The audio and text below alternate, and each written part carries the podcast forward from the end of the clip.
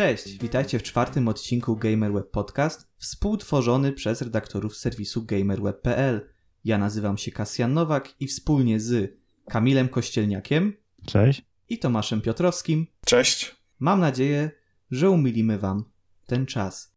Najpierw rozstrzygniemy nasz konkurs, w którym można było wygrać Shadow Warrior 3 na Steama. Jest z nami mistrz ceremonii, Kamil. Jesteś gotowy do losowania? Tak, jestem gotowy. Przystępujemy do losowania.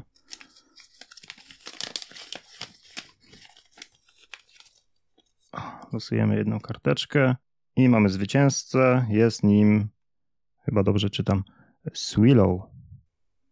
Okej, no to gratulujemy Swillow. Wygrałeś Shadow Warrior 3 na Steama.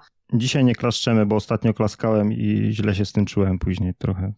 Odezwij się Swillow na kontakt małpa.gamerweb.pl. Ja tylko przeczytam twój komentarz. Ty wybrałeś Spacepunks. To twój ulubieniec, uroczy niczym Slime Rancher. Przy okazji łączy w sobie pewne elementy występujące w Borderlandsach, z czego wychodzi nam niezwykle urokliwa i klimatyczna rozgrywka Piu Piu. Więc e, Piu Piu będziesz mógł robić, jak tylko się odezwiesz do nas. Wygrywasz Shadow Warrior 3 na Steama. Kamil, myślę, że możemy zapowiedzieć kolejny konkurs. Co będzie do wygrania? Tak, tym razem do wygrania będzie podstawka chłodząca do laptopa. Najnowszy model od marki Genesis to jest Oxid 850. Mm, Jeżeli ktoś chce zobaczyć, jak ona wygląda, to polecamy oczywiście nasz unboxing na e, naszym kanale YouTube'owym. Zostawcie łapkę w górę, subskrybujcie i te inne wszystkie zboczone rzeczy. A co musicie zrobić, żeby wygrać? W komentarzach pod tym odcinkiem, czwartym odcinkiem, świątecznym odcinkiem, napiszcie nam e, waszą ulubioną grę z serii LEGO. My w tym odcinku jedną z tych gier, tą najnowszą, e, wam przybliżymy, ale to troszkę później. Panowie, myślę, że możemy zacząć od newsów. W sumie to jest news z dzisiaj, także jest to zapowiedź, no świeżynka. Kingdom Hearts 4, e, czyli nowa gra e, z disneyowskiej serii RPG. Tomku, co możesz powiedzieć o Kingdom Hearts? Przede wszystkim, czy ograłeś i czy kojarzysz tę serię? Bo jest ona, z E, tego co tak. wiem, całkiem obszerna, co nie? Tak, ograłem Kingdom Hearts 4, czyli 20 gra z tej serii, ale y, ktoś się pewnie cieszy. Y, Większość ludzi będzie pewnie cieszyła się tak za 5-7 lat, bo chyba mm, tak mniej więcej tyle czasu im od zapowiedzi gry zazwyczaj zajmuje do, do wydania kolejnej części. Mimo, że grałem i przeszedłem wszystkie części, praktycznie nie rozumiem fabuły tak naprawdę, bo robią się coraz bardziej zagmatwane. Z tego, co widzimy w najnowszym trailerze, wygląda jakby akcja gry przyniosła się do naszego świata. Przynajmniej tak można się domyśleć po, po budynkach i samochodach, jakie są zaprezentowane. Bo ogólnie Kingdom Hearts, e, tak w skrócie, jakby ktoś nie miał pojęcia, to jest taka mieszanka e, marek Disneya e, z światem od Square Enix. Czyli na przykład w pierwszej grze się pojawiały postacie z Final Fantasy, Jednym z głównych bohaterów jest Goofy i Kaczor Donald. Myszka Miki jest bardzo ważną postacią w tym świecie i nasz bohater Sora jakby podróżuje po różnych e, światach właśnie z bajek Disneya, z, z różnych filmów i tam walczy z e, przeciwnikami nazwanymi Heartless. I ogólnie jakby urokiem tej gry jest właśnie ta mieszanka, że, że przenosimy się na przykład do świata z Herkulesa, do e, Piratów z Karaibów, e, czy innych bajek i możemy jakby odświeżyć je w takiej wersji, gdzie pojawiają się ci dodatkowi boha- bohaterowie. Ciekaw jestem, czy przy, w przypadku Kingdom Hearts 4 e, pojawi się na przykład coś z Marvela albo z e, Gwiezdnych Wojen, tak? Bo one też już należą do Disneya. Jeszcze przy trójce, jak trójka powstawała, to jeszcze nie były te wszystkie umowy podpisane i tak dalej. Więc teraz jest ciekawe, jest jakby możliwość tego, że może, może bohaterowie pojawią się właśnie w tych światach i zobaczymy na przykład e, Darth Vadera walczącego z, z Goofy. Więc to, to by było ciekawe, ale za dużo się jeszcze y, nie można spodziewać, bo też pewnie dużo czasu minie zanim ta gra się pojawi. A po drodze pewnie się pojawią jeszcze z trzy inne poboczne gry, bo tak, tak na razie było w zwyczaju w tej serii, że pomiędzy tymi dużymi odsłonami pojawia się pełno takich e, mniejszych, e, rozbudowujących jeszcze bardziej historię i komplikujących wszystko jeszcze bardziej. Więc no, ja jestem lekko optymistycznie nastawiony, ale powiem tak, trójka mnie nie powaliła na przykład dla mnie jedynka była najlepszą częścią tej serii i, i nie, nie, jest, nie jestem do końca przekonany, ale też nie chcę być zbyt sceptyczny, bo bawiłem się dosyć dobrze przy, przy trójce, mimo że to już y, chyba jestem za stary i ja w większości tych nowych marek Disney kompletnie nie poznaję. A, więc jakby jakieś światy Frozen, jakieś tam bajki ich o, o tych Big Six, to ja w ogóle nie wiedziałem, co to jest, więc wolałbym właśnie, żeby jakiś Marvel albo Gwiezdne Wojny pojawił się w kolejnej części, bo przynajmniej bym wiedział, o co chodzi tam. A wy mieliście jakiś kontakt y, z Kingdom Hearts? Wiem, że jest w Game Passie. Kiedyś miałem już na dysku, miałem odpalić, nie odpaliłem. No byłem blisko generalnie naciśnięcia play, ale no, to już tak blisko, już prawie blisko. No, ja myślę, że już jakbym tam zaczął grać, to już bym pierwszego bossa pewnie już przeszedł. Są tam bossy? Tak, tak. No to, to, to nie, to chyba to jest łatwiejsza trochę gra, co nie? Niż Lords of the Fallen słynne. Powiem ci tak, jeżeli popatrzymy z perspektywy dzisiejszych czasów i chciałbyś zagrać w jedynkę, nawet w tej remasterowanej wersji, mm -hmm. sterowanie może być niezłym wyzwaniem. No tak, Japonia, okej. Okay. no ale znaczy, trzecią spoko. część można wyrwać cały czas. Za 39 zł w pudełku można kupić w Mediamarkt. Jest dostępna chyba od pół roku cały czas w tej samej cenie. Może nawet i było taniej, ale cały czas jest za 39 zł, więc jeżeli chodzi o grę w pudełku, no to to jest e, rewelacyjna oferta. Tak. Ja, jak lubię pudełka, to jakoś nie za bardzo nie ciągnie mnie do tego, żeby zagrać w ten tytuł. Chyba najbardziej przez to, że te wszystkie części są ze sobą fabularnie powiązane i ta fabuła jest tak skomplikowana, że to, co właśnie mówił Tomek, że on sam nie wie dokładnie o co w tej grze chodzi. Więc boję się, że jakbym po prostu odpalił trzecią część jako pierwszą, bym się czuł totalnie zagubiony. I chyba przez to ta seria też może tracić sporą część graczy, którzy mm, chcieliby wejść w ten świat, ale właśnie boją się tego, że nie odnajdą się w nim już w kolejnej części.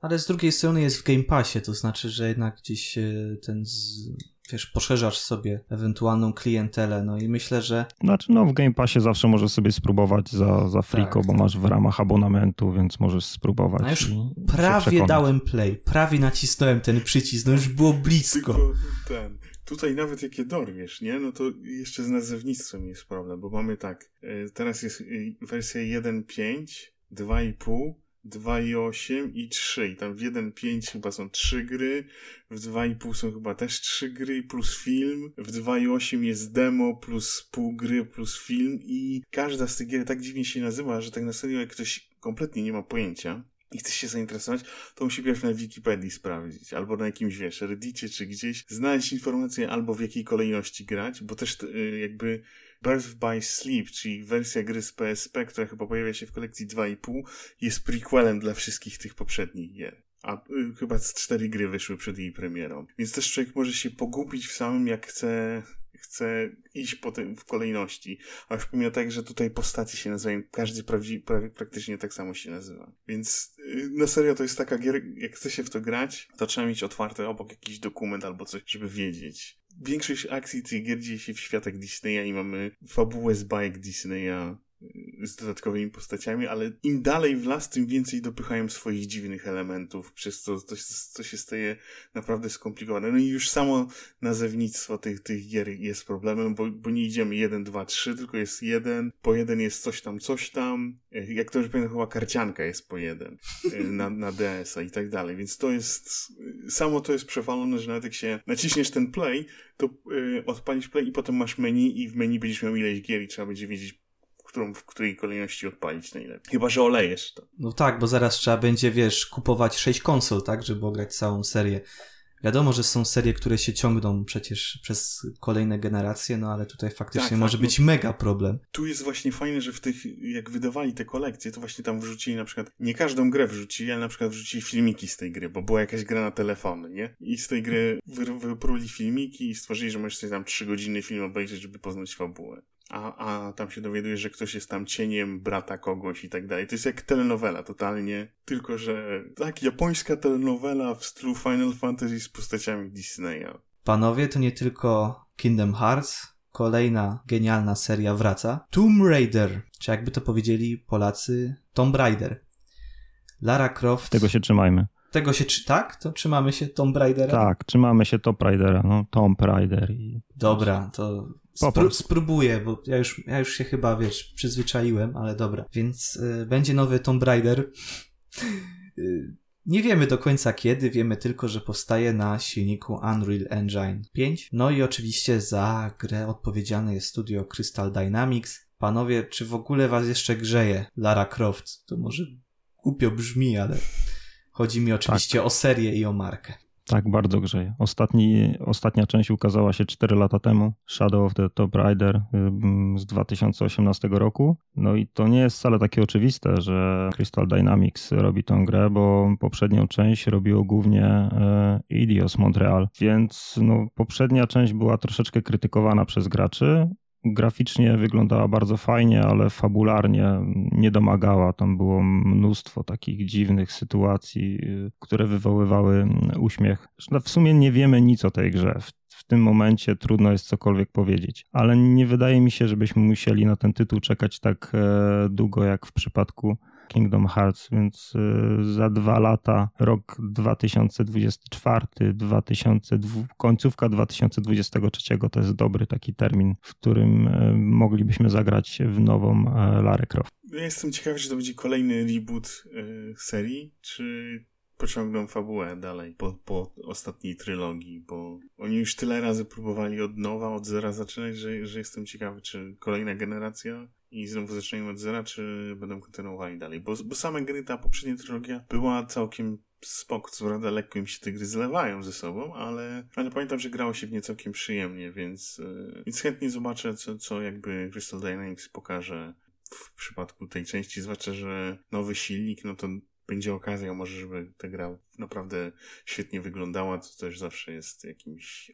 atutem, zwłaszcza, że próbowali ostatnio tej, tej taka formuła jest trochę bardziej otwartego świata. W tych grach jakby jest może lekko Metroidvania, tak, bo, bo było dużo rzeczy się zbierało, żeby odblokowywać jakieś różne ścieżki alternatywne yy, i takie bariery, więc jestem zaintrygowany, jeżeli to wyjdzie rzeczywiście na przykład w przeciągu tych dwóch lat, bo pewnie za 5 lat to już mało kto będzie pamiętał o, o tym Tomb Raiderze, ale, ale no, jestem, jestem ciekawy. Ja mam nadzieję, że będą jednak kontynuować to, to co rozpoczęli, czyli to będzie kolejna e, część, czwarta część. Teraz e, Lara Croft będzie bardziej, bardziej dojrzała niż, niż wcześniej. E, może już być taką kobietą, nie wiem, po 30, więc może być ciekawy. A właśnie, bo ona jednak... też e, ten, dochodzi film, nie? Bo, bo e, tak kilka lat temu wyszedł ten film i chyba mają sequel kręcić, a ten film był oparty na tej pierwszej części tego y, rebootu w wielu momentach, więc może może rzeczywiście będą kontynuować jakby i no starsza Lara Croft to też, też, też y, ciekawy pomysł, jakby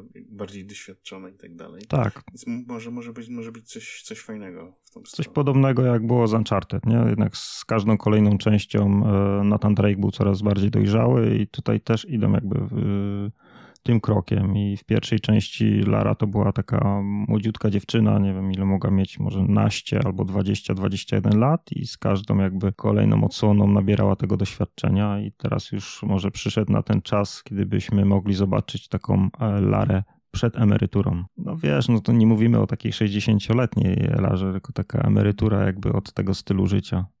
Tak, to jak ten, jak sportowcy, tak? 30. Tak, tak, tak, tak, tak. No, 35, no w moim wieku mogłaby być po prostu. Wtedy bym bardziej się tak może wczuł w klimat. Wszyscy młodsi są ode mnie, jak gram w gry, to sami gówniarze, to, to miałbym wreszcie jakiegoś rówieśnika, wiesz. Ale mogliby zrobić taki feature, że ją nagle plecy bolą, co nie? no tak, no i mogę powiedzieć, o kurwa, za stara już jestem na to. To nie? w tym, w Metal Gear Solid 4 było, jak się starym Snake'iem grało, że go plecy bolały. I ale to tam przycisk naciskać. Tak, ale to by było dobre, na przykład y, właśnie Lara Croft, która ma wypalenie zawodowe. No bo ileż można? Zobaczymy coś znaczy ona takiego. psychicznie już jest na pewno wypalona. Psychicznie była wypalona w poprzednich częściach.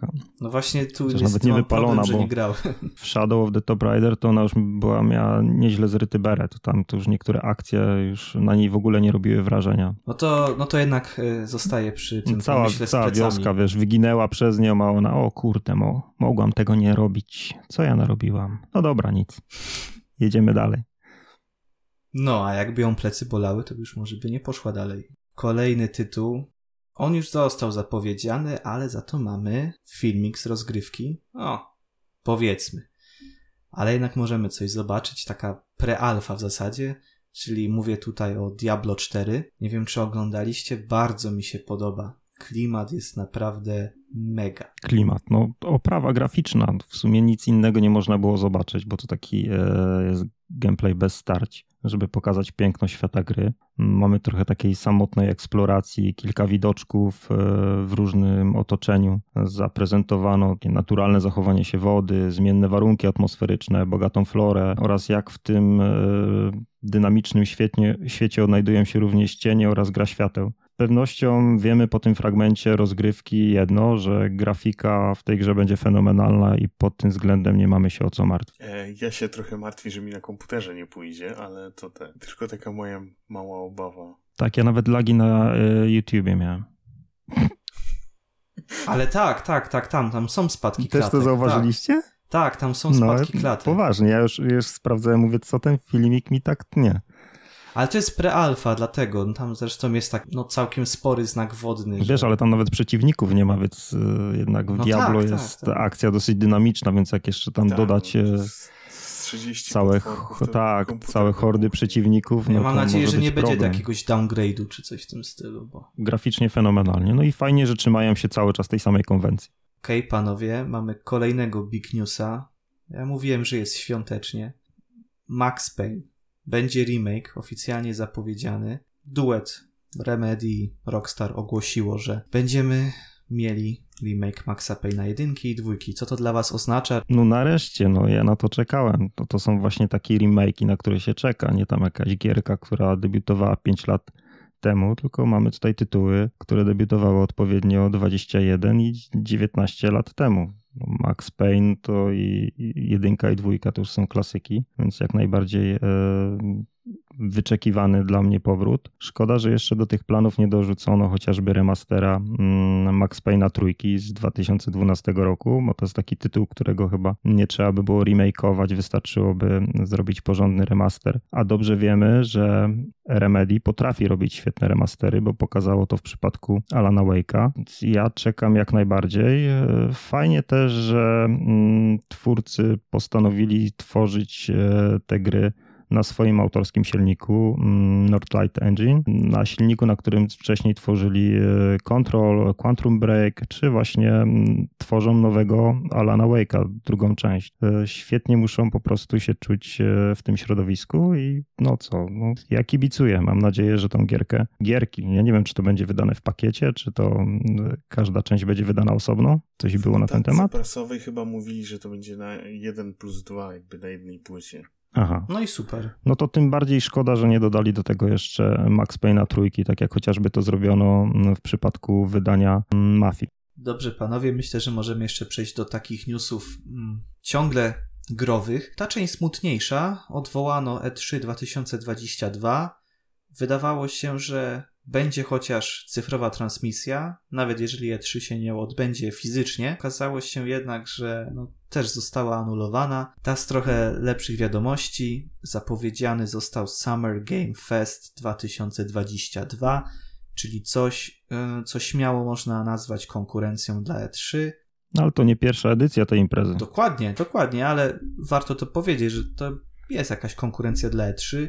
No w tym No momencie. to jest e, impreza, która brzydko powiem zajebała czy razem ze Sony, które kilka lat wcześniej odpuszczało imprezy na E3 i dało pierwszy raz taki, e, no pokazało środkowego e, palca i pokazało, że no kurde poradzimy sobie bez takich dużych targów. W ten sposób jakby zaczął się jakby powolny upadek tej imprezy. Czy on się prawdopodobnie zaczął może rok, dwa lata wcześniej, ale dla graczy on właśnie wtedy zaczął być tak e, bardzo mm, zauważalny. Znaczy musimy sobie, myślę, przyznać, że Summer Game Fest właśnie jest dlatego taką konkurencją. To jest właśnie zbiór takich wielu transmisji. Masz y, pokazy te większe, masz, masz pokazy troszkę mniejsze, ale jest to chyba takie bardziej dla, dla gracza, bardziej przyjazne dla gracza, tak mi się przynajmniej wydaje. A dla firm jest to tańsze przedsięwzięcie. Oczywiście, że tak. A z tego jeszcze co kojarzę, to mm, za organizację się wzięły te same osoby, które odpowiadają za Video Games Awards, więc mamy tutaj taki stempel jakości i po prostu Summer Game Fest całkiem dobrze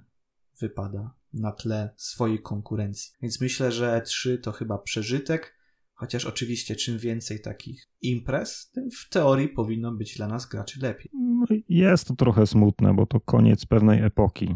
Zawsze czerwiec kojarzył się z największą imprezą grową, która odbywała się w Los Angeles i tą imprezą było E3, więc tak no, ten kalendarz dla gracza zrobił się troszeczkę taki no, dużo uboższy przez to. A jeszcze wiele imprez y, jest na mapie, y, które podobnie funkcjonują jak E3. E3 było największą imprezą, ale później przecież jeszcze w sierpniu mamy Gamescom, później mamy imprezę w Paryżu, mm, w Tokio, więc tych imprez takich tradycyjnych targów jest jeszcze sporo. Tomku, ty kiedyś byłeś na E3? Bo ty zwiedziłeś naprawdę pół świata, więc to pytanie jest zasadne. To jest y, trochę zabawna historia. Miałem być. Nie, to będzie. W 2014 roku miałem być. I y, z Chin leciałem i wywalili mnie z samolotu Chińczycy. I nie zdążyłem. Ale czemu? Y, bo byłem biały. I był... Sprzedali więcej biletów niż było ludzi, nie? Ja swój bilet kupiłem kilka miesięcy wcześniej, ale przez to, że byłem jedyną białą osobą na pokładzie, to powiedzieli papa, biała, białasie. I nie chcieli jeszcze zwrócić kasy za bilet, więc też chyba trzy dni się męczyłem, żeby, żeby dostać y, z powrotem kasę, żeby mógł polecieć, tylko wtedy już było za późno, już było po imprezie. Więc y, to była moja jedna próba y, dostania się. Wtedy jakoś wyjątkowo szczęśliwie dostałem tam, wiesz, persową, zaproszenie i tak dalej, że, że miałem załatwione, miałem jako ten freelancer pracować. Mój koniec mojej wspaniałej podróży na E3. A teraz już nawet nie będzie ten, nie będzie okazji, żeby drugi raz spróbować, jak już nie będzie E3, no. Więc to będzie jedno z niespełnionych marzeń. I po tym wydarzeniu jeszcze e, spędziłeś kilka lat w Chinach? Tak, tak. No, nie miałem jak wy, wylecieć, nie? Ale nie, to, to rzeczywiście to, to, był, to był jeden z tych momentów, który, w których się obudziłem, że z Chinami może być coś nie tak. Bo jeszcze, powiedzmy, no wywalają mnie, bo nie ma miejsc. No, to jest chamskie i okropne, no ale to się zdarza. Tylko, że oni mnie kompletnie olali i normalnie jak, jak, jak cię mówią, że tam nie ma dla ciebie miejsca, no to dają ci kolejny lot.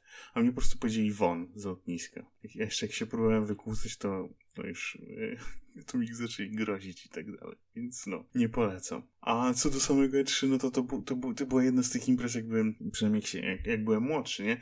No to się czytało te wszystkie czasopisma, gdzie, gdzie właśnie ludzie jechali do Stanów, opisywali te wszystkie rzeczy, to było takie wielkie wydarzenie, ale jakby z czasem ono traciło na znaczeniu, tak? Bo właśnie Sony z niego zrezygnowało, Nintendo zaczęło robić to swoje Nintendo Direct i potem coraz więcej firm jakby wymyśla te swoje imprezy. To już nie było tak, że ten raz w roku były, te wszystkie bomby były rzucane, tylko to jakby na różne imprezy zaczęło być roznoszone, że tam tu robi premiera tego tytułu, tu zapowiedź tego gdzie w innym miejscu, jakby straciło na mocy, no i teraz chyba COVID był tym gwoździem ostatnim, takim do, do, do trumny 3 tak, tak. możliwe, że już nigdy nie wróci, nie zdziwiłbym się nawet. Trochę szkoda, no ale no jeżeli w kalendarz wbija się kolejna impreza w Stanach Zjednoczonych, no to jest rzeczywiście taki gwóźdź do trumny E3.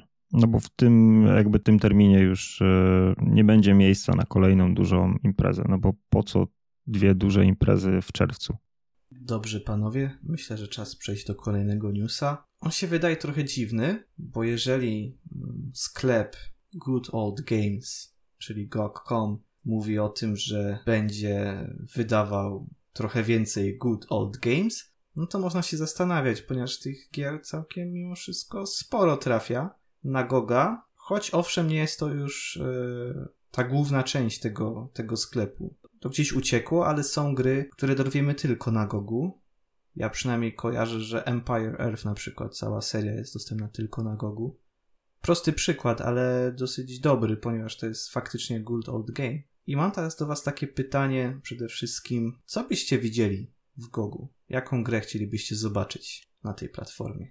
Jeżeli o mnie chodzi, no to yy, pierwsze co mi przychodzi do głowy Silent Hill 2, bo Silent Hill 2 no to nie dość, że najlepsza odsłona serii, prawdopodobnie najlepszy horror, to jeszcze miał, o, już to będzie z 20 lat temu, premierę była wersja pecetowa i teraz chyba nie ma legalnego sposobu jak jej zdobyć, aby się przydała zwłaszcza, żeby ludzie mogli powrócić, plus yy, scena działa całkiem mocno w przypadku Silent Hill 2 i jest mnóstwo świetnych usprawnień, które poprawiają tą wersję i sprawiają, że jest y, naprawdę fajna. A niestety jakby ten, kto chce zagrać e, w najlepszą wersję Silent Hill 2, nie może zrobić tego legalnie, chyba że, że jakieś za kosmiczne pieniądze znajdzie tą, tą, tą pudełkową edycję sprzed 20 lat, która też e, na pewno nie mało kosztuje, więc ten tytuł by, by miał sens, plus e, Silent Hill 4 już jest na Gogu, więc chyba jest jakiś tam ten precedens, że, że mają kontakt z Konami, więc może, może dwójeczkę też by się udało wydać. Z tego bym się bardzo cieszył, bo, bo to jest y, jedna z moich ulubionych gier wszechczasów i chętnie bym ją miał na każdej możliwej platformie.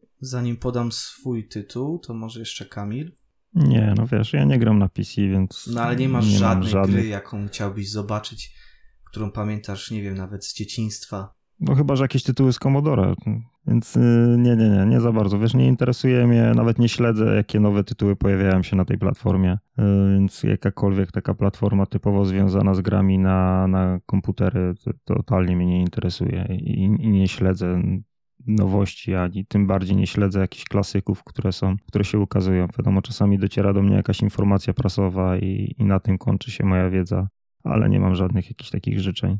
Ja ze swojej strony na pewno chciałbym zobaczyć Infernala, bo chyba też nie ma na razie legalnego sposobu na to, żeby w tę grę pograć. Oczywiście, no są pewnie jakieś tam pudełkowe wersje, które można dorwać, ale średnio bym to zobaczył po prostu w cyfrze. Pamiętam, że był w Playu, możliwe, że też był CD Action. A drugą grą Shell Shock Nam 67, to by było dobre od Guerrilla Games. To był taki shooter o wojnie w Wietnamie, dosyć średni, graficznie to nie powalało, już wtedy to trąciło myszką, ale miał coś takiego w sobie, że, że można go było ograć. Był też trochę kontrowersyjny, nie było też tam takich, nie było tam szczypania się, pokazali tam tą wojnę w sposób trochę bardziej dosadny. Y, druga część Shell Shocka już była słabsza, tam już były zombie. Kojarzysz, Tomek? To jedna z najgorszych gier jakie wyszły, tak, tak. No. Gdzie tam e, szukasz swojego brata, tak, tak, tak. zombie. Tak, tak, tak. I potem na końcu masz jeden wybór i to jest koniec gry. Zresztą chyba dobrze pamiętam, że się gra wysypywała tuż na samym końcu. Ja nie wiem nawet, czy ja no, zobaczyłem tę końcówkę. Strasznie, strasznie była skopana. Ale jedynka jest spoko. I tak samo jeszcze bym zobaczył serię Konflikt w całości, bo ja nie wiem, czy są wszystkie edycje. Chyba nie. Także serię Konflikt też bym zobaczył. To była taka seria, w której miałeś właśnie oddział czterech ludzi i to był taki taktyczny shooter całkiem... Takie gry na 6+, plus, jak to kiedyś CD Action stosowało, takie oceny. To jest taka gra na 6+. Plus. Każda, każda z konfliktów. Ale bardzo mi się podobały i ta w Wietnamie, i ten Global Storm ostatni, czy przedostatni jeszcze był. Jeszcze była taka gra, w której zmniejszyli liczbę do dwóch, stawiając bardziej na kooperację i to już tak nie wyszło. No bo GOG y, też nie jest gołosłowny, jakby wypuścił teraz The Wheel of Time, grę, o której nie słyszałem, ale wyglądającą całkiem ciekawie, ale w którą pewnie nie zagram. Otagował wiele gier yy, znakiem Good Old Game. Czyli po prostu są gry, które tam chyba mają więcej niż 10 lat, no i to są faktycznie stare, dobre gry, są tam Heroesy. Jak tak sobie patrzę, jest Rayman, y, Metal Gear Solid, wspomniane przeze mnie wcześniej Empire tam jest chyba z 500 gier, SWOT 4, jak najbardziej świetna gra. Ja kibicuję, chciałbym zobaczyć faktycznie dużo nowych, dużo nowych, dużo starych gier na Gogu. Mogą być te, które powiedział Tomek, te moje jak najbardziej też bym z chęcią zobaczył. Dobrze, panowie, mamy news z dzisiaj odnośnie Sony. Zainwestowało w Epic Games. Japończycy przeznaczyli uwaga, uwaga, miliard dolarów na rozwój metaverse. Po co? Nie jestem zwolennikiem wszystkich metaversów, więc yy, nie do końca kapuję. Nie kapuję też po co Epic yy, kasa od Sony, ale trochę dziwne mi się to wydaje, ale Zwłaszcza też po co Sony inwestuje na przykład w Epic, bo chcieli coś robić na własną rękę, a chyba Epic jakby robi swoje, tak? Póki zarabia kasę na tam Fortnite, to, to zrobi na Fortnite, ma Unreal Engine i, i teraz pakuje się w coś innego. A Sony chyba po prostu wrzuciło kasę, żeby pokazać, że, że, że jakoś reaguje może na ruchy Microsoftu. Na, naprawdę trudno mi to jakby zrozumieć, po co to komu, no. Plus no, samo, samo metaverse dla mnie to jest coś e, idiotycznego, co teraz co druga firma próbuje i każdy chce stworzyć własnego metaverse, tak? Co też jest dziwne, bo wątpię, żeby ileś ich się utrzymało na rynku i, i skąd mamy wiedzieć, że akurat ten przy którym Epic chce, chce coś robić, będzie tym, który stanie się standardem na przykład, tak? Bo, bo Facebook też kombinuje ze swoim, jakieś inne firmy mniejsze też próbują kombinować ze Capcom swoimi. chyba też coś e, zaczął inwestować w metaversum. Tak, tak. Mhm. Tak, no Więc Więc... ka każdy, każdy, każdy w to idzie i to będzie tak jak, nie wiem, jak powiedzmy wo wojna nośników, tak, że, że jak był Blu-ray, to też było HD DVD, tak, i mhm. na, na koniec końców zostanie ten jeden, największy nie? i reszta odpadnie. Znaczy po Tak, prostu wszyscy inwestują to, bo nikt nie chce zostać w tyle, żeby później okazało się, o kurde, to było dobre posunięcie, to był dobry krok, a, a my jednak to przespaliśmy, nie zainwestowaliśmy w to pieniędzy, więc to jest takie zabezpieczenie się Sony, żeby nie było, że po prostu innym wypali, a oni będą gdzieś k- krok do tyłu za wszystkim. A myślicie, że to jest jakaś część grubszego dealu? Czy na przykład jeszcze teraz e, wszystkie ekskluzywy od Sony, które mają wychodzić na PC, będą lodować tylko na Epic Game Store?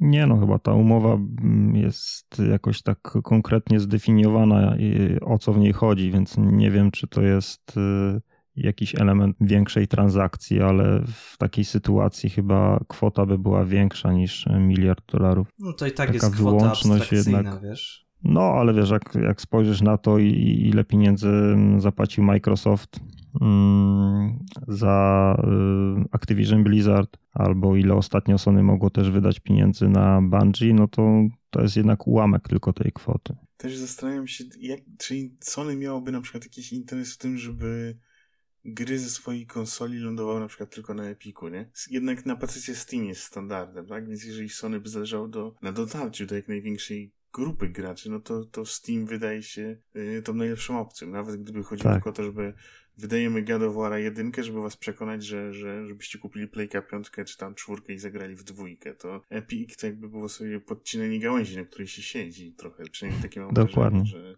No bo to chyba Sony zapłaciło Epicowi, tak?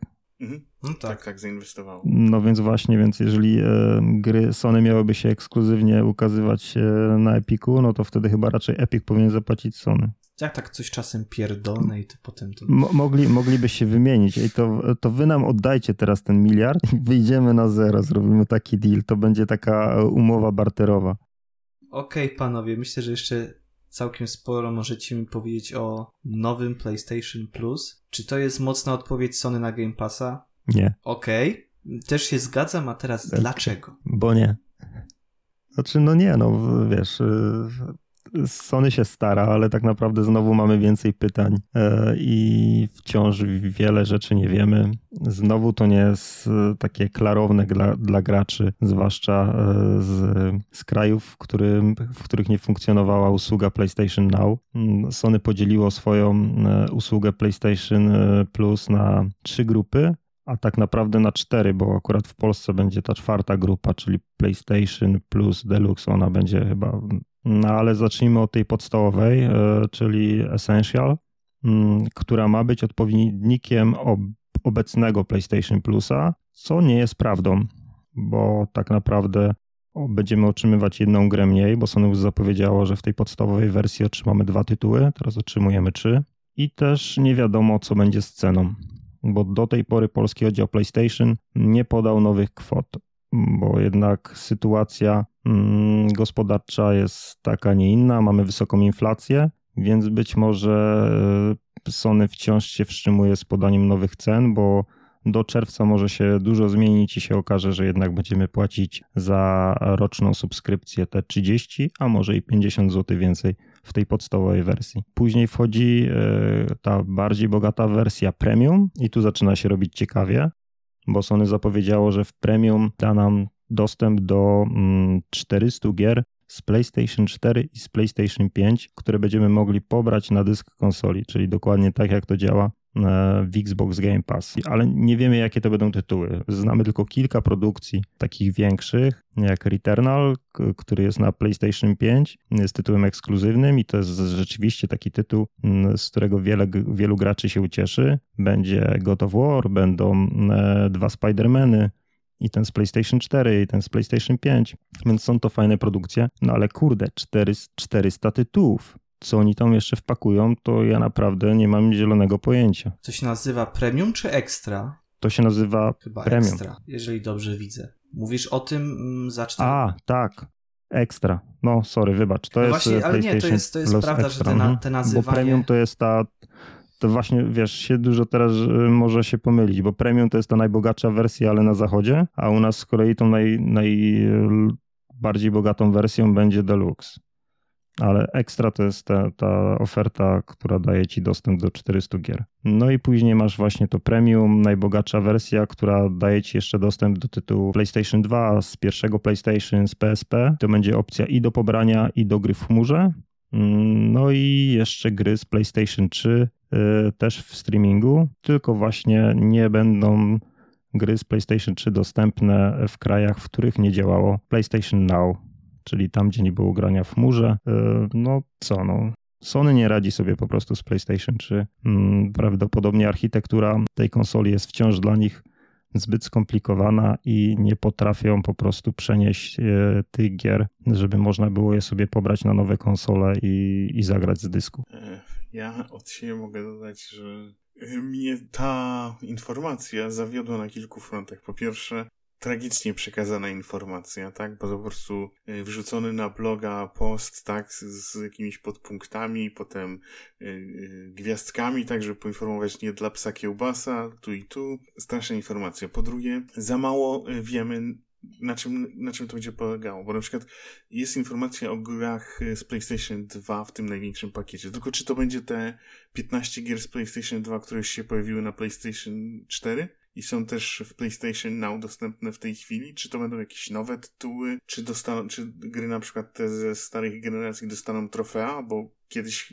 krążył krążyła informacja o tym, że Sony ma patent, tak, na dodawanie trofeów w jakiś prosty sposób do starych gier, czy na przykład z tego korzysta. Y, o cenie tak naprawdę jeszcze nic nie wiemy w Polsce i coś, co mi złamało serce, czyli znowu Sony pokazuje, że ma gdzieś polskich graczy, tak? No nie tylko polskich graczy, ale y, PlayStation Now y, mnie na przykład interesowało przez długi czas. Chciałem nawet zainwestować otworzyć konto w Stanach albo w Wielkiej Brytanii, żeby grać w gry z Playka 3, ale to są gry w chmurze i jest utrudniony dostęp liczyłem, że w końcu pogram w te kilka gier z Playka 3, w których jeszcze nie miałem okazji zagrać, a Sony ciągle to, to odwleka, tak? I pokazuje, nie miało Sony czasu, żeby, żeby dołączyć takich krajów jak Polska. Teraz otwiera nową usługę i znowu mówi, jesteście gorsi, tak? Dla mnie tak się klientów nie traktuje. No. Tak, i masz premium dla krajów pierwszego świata i masz deluxe tak, dla krajów drugiego świata, czyli dla Polski, między tak. innymi. I takie marne pocieszenie, będziecie płacić mniej, tylko właśnie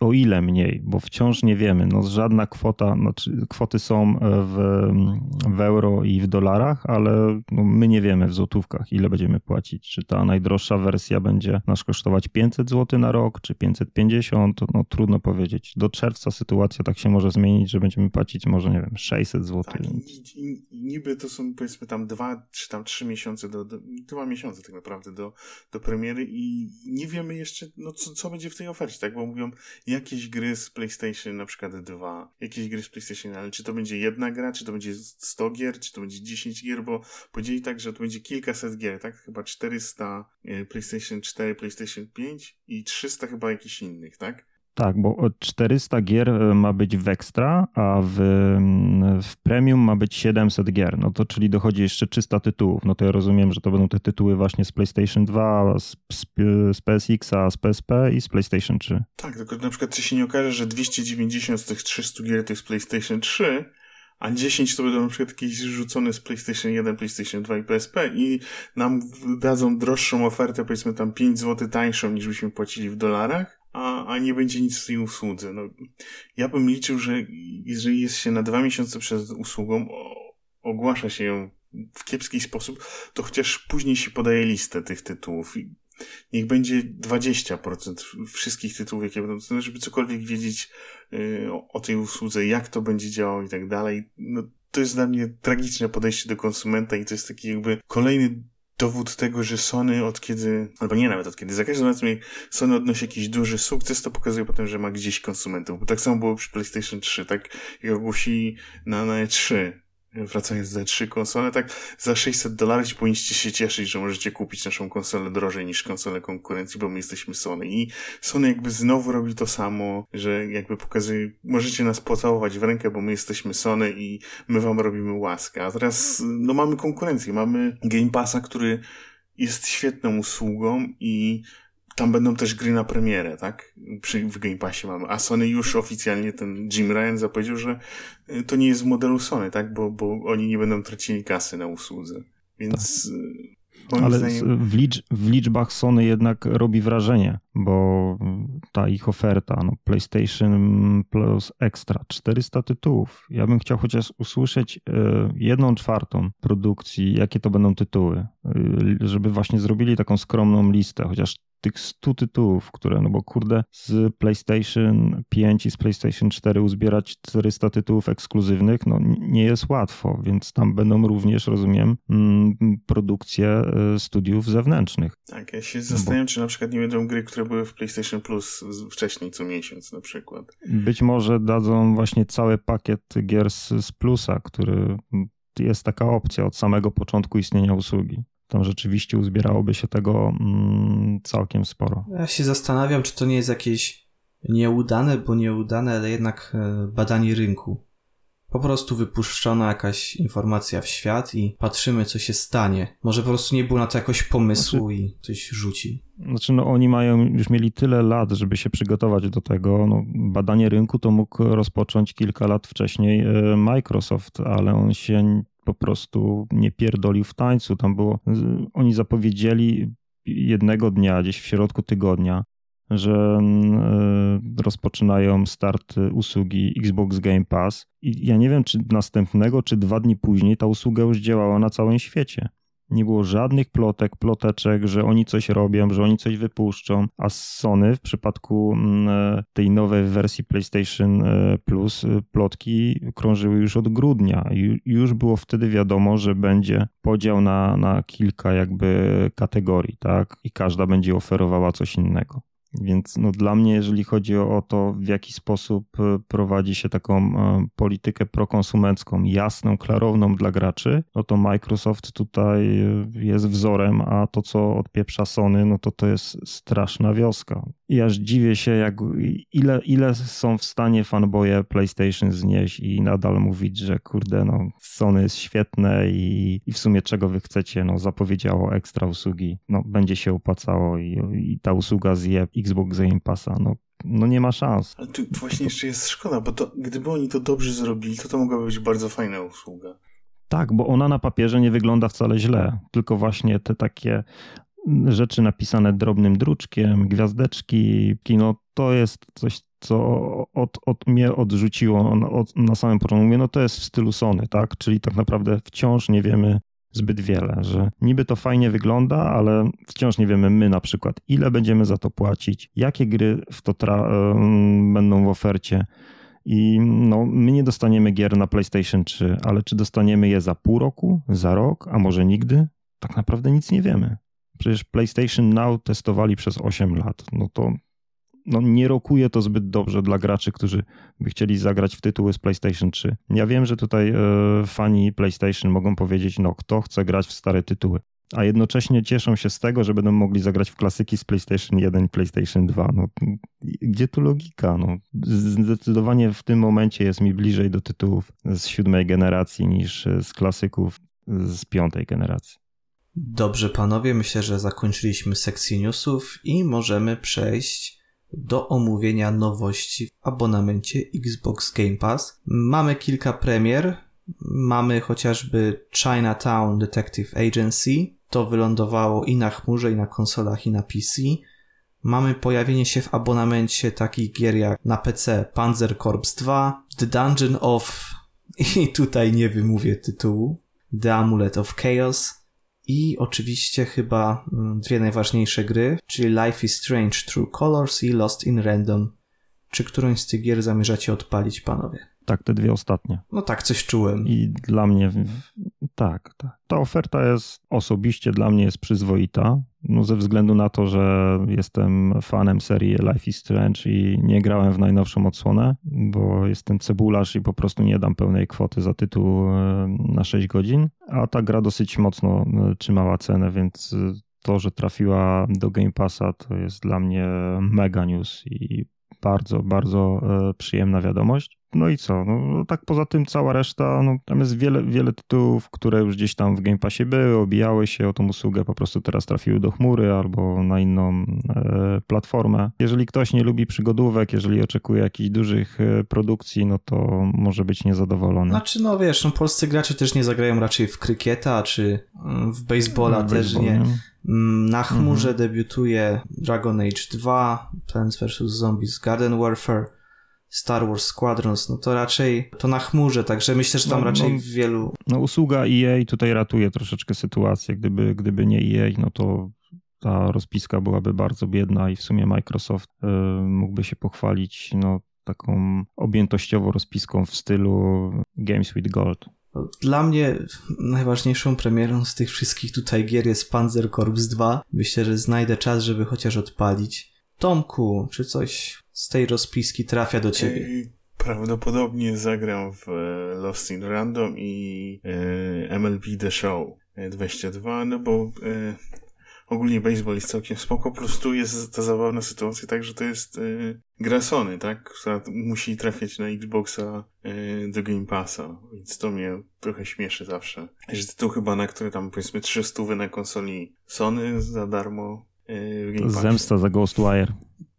Możliwe, możliwe. Ale to powiedz mi, kto to robi, bo właśnie teraz patrzę na okładkę i to raczej są gracze tutaj na okładce są chyba gracze chińscy, czy tam azjatyccy, no bo... Y, możliwe, że, y, że to jest jakiś gracz z Chin, y, ale który po prostu gra w tych, w Los Angeles, tak? I dlatego. Bo, bo to jest to tak jak w tych wszystkich grach sportowych, że ktoś tam trafia na, na okładkę. Ale o, ogólnie to, to chyba w zeszłym roku pierwszy raz się zdarzyła taka sytuacja, że y, ten tytuł, który, y, jak dobrze pamiętam, to chyba Sony San Diego robi. No tak, tak. Y, I w zeszłym roku po raz pierwszy trafił właśnie w Game Passie na premierę y, bo Sony jakby ma podpisaną tę umowę z, z tą MLB, czyli Major League Baseball i oni chcieli właśnie, żeby tytuł nie był ekskluzywnym tytułem na, na PlayStation, tak? I jakby takim, takim kopnięciem, można powiedzieć, w kostkę Sony było to, że ich gra pojawia się na konsoli konkurencji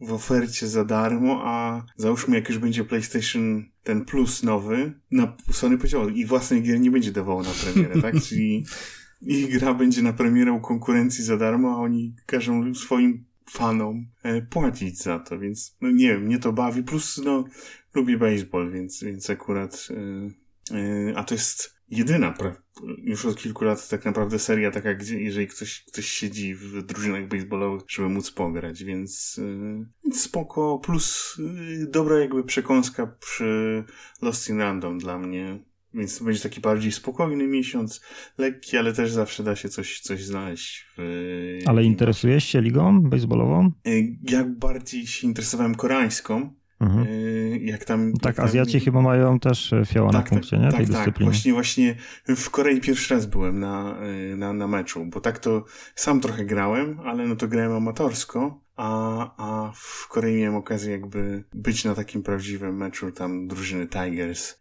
z Seulu. Więc y, jakby trochę się interesuje, ale to też y, powiedzmy w minimalny, minimalny sposób, nie, nie tak jakiś, jak, jako wielki fanatyk, ale Mhm. Y, nie sprawdzasz codziennie wyników. Nie, nie, nie, ale jakby samo granie, takie jak mam okazję, to jest spoko, ciekawy, ciekawy sport i, i, i w grach też całkiem fajnie wychodzi, bo miałem okazję pograć w jakieś starsze tytuły i, i całkiem, całkiem fajnie w grę wychodzi. No ja w jakieś mniejsze, w mniejsze tytuły grałem, ale za każdym razem jak już mi się wydawało, że wiem o co w tej grze chodzi, to później na końcu mówię, kurde, jeszcze chyba nie do końca rozumiem zasady tej gry. To, to rzeczywiście może tak być, chociaż yy, chyba... Wiesz co, nigdy nie grałem y, sam w baseball, więc prawdopodobnie gdybym może uczestniczył w takim meczu właśnie jako zawodnik i ktoś by mi wtedy dokładnie jakby wyjaśnił zasady, a nie na zasadzie obserwacji, no tak, no tak, to, to byłoby to mi łatwiej. Nie? To rzeczywiście tak, bo tu, tu może być tam trochę, trochę, trochę rzeczy może się wydawać dziwnych rzeczywiście. Chociaż chyba ten futbol amerykański jest gorszy pod tym względem, przynajmniej tak mi się no, wydaje. to w ogóle nie czaję. Ja tylko właśnie, koszykówka. No. Jako, kiedyś chciałem właśnie przez gry się nauczyć coś o futbolu amerykańskim i odpadam na samym początku, jak te taktyki się opracowuje przy, przy tym mm. i, i nie kapuję o co chodzi, więc, więc przynajmniej mogę powiedzieć w tym, że w porównaniu z futbolem amerykańskim baseball jest chyba łatwiejszy do nauczenia się. No i można uderzać kijem. To jest jednak duży atut. Tak, i, i trzeba uważać, bo to, to już jakby z doświadczenia trzeba trzymać kij dobrze, bo może jak się nim machnie i się niedobrze trzyma, to, to może zabić kogoś. Że jest e, no, zabawnie, jak się ucieka przed kijami, bo komuś wypada z ręki. Znaczy, no z piłki zgar o, zgarnąć to też chyba nieciekawa sytuacja, bo ona jest dosyć twarda. Tak, tak. Jak, jak, ktoś, jak ktoś dobrze rzuca, to, to one straszne też prędkości osiągają, więc to rzeczywiście, mhm. na szczęście jako amatorzy jak graliśmy, to to ledwo dorzucaliśmy do siebie, więc... Yy to był przynajmniej spoko, ale, ale tak to jak się widzi, to chyba on tam po 90 km na godzinę osiągają prędkość, jak, jak rzucają zawodowcy, to, to, to rzeczywiście tak, czymś takim dostać, to pewnie też można się zabić. Ja myślę, mam parę wniosków po tej krótkiej rozmowie. Pierwsza, kiedy mówię, że nie będzie to interesować polskiego gracza, to powiem taki jeszcze taką gwiazdkę dorzucić e, z wyłączeniem Tomka Piotrowskiego. Stylu Sony. nie, z wyłączeniem Tomka Piotrowskiego, to jest pierwsza rzecz.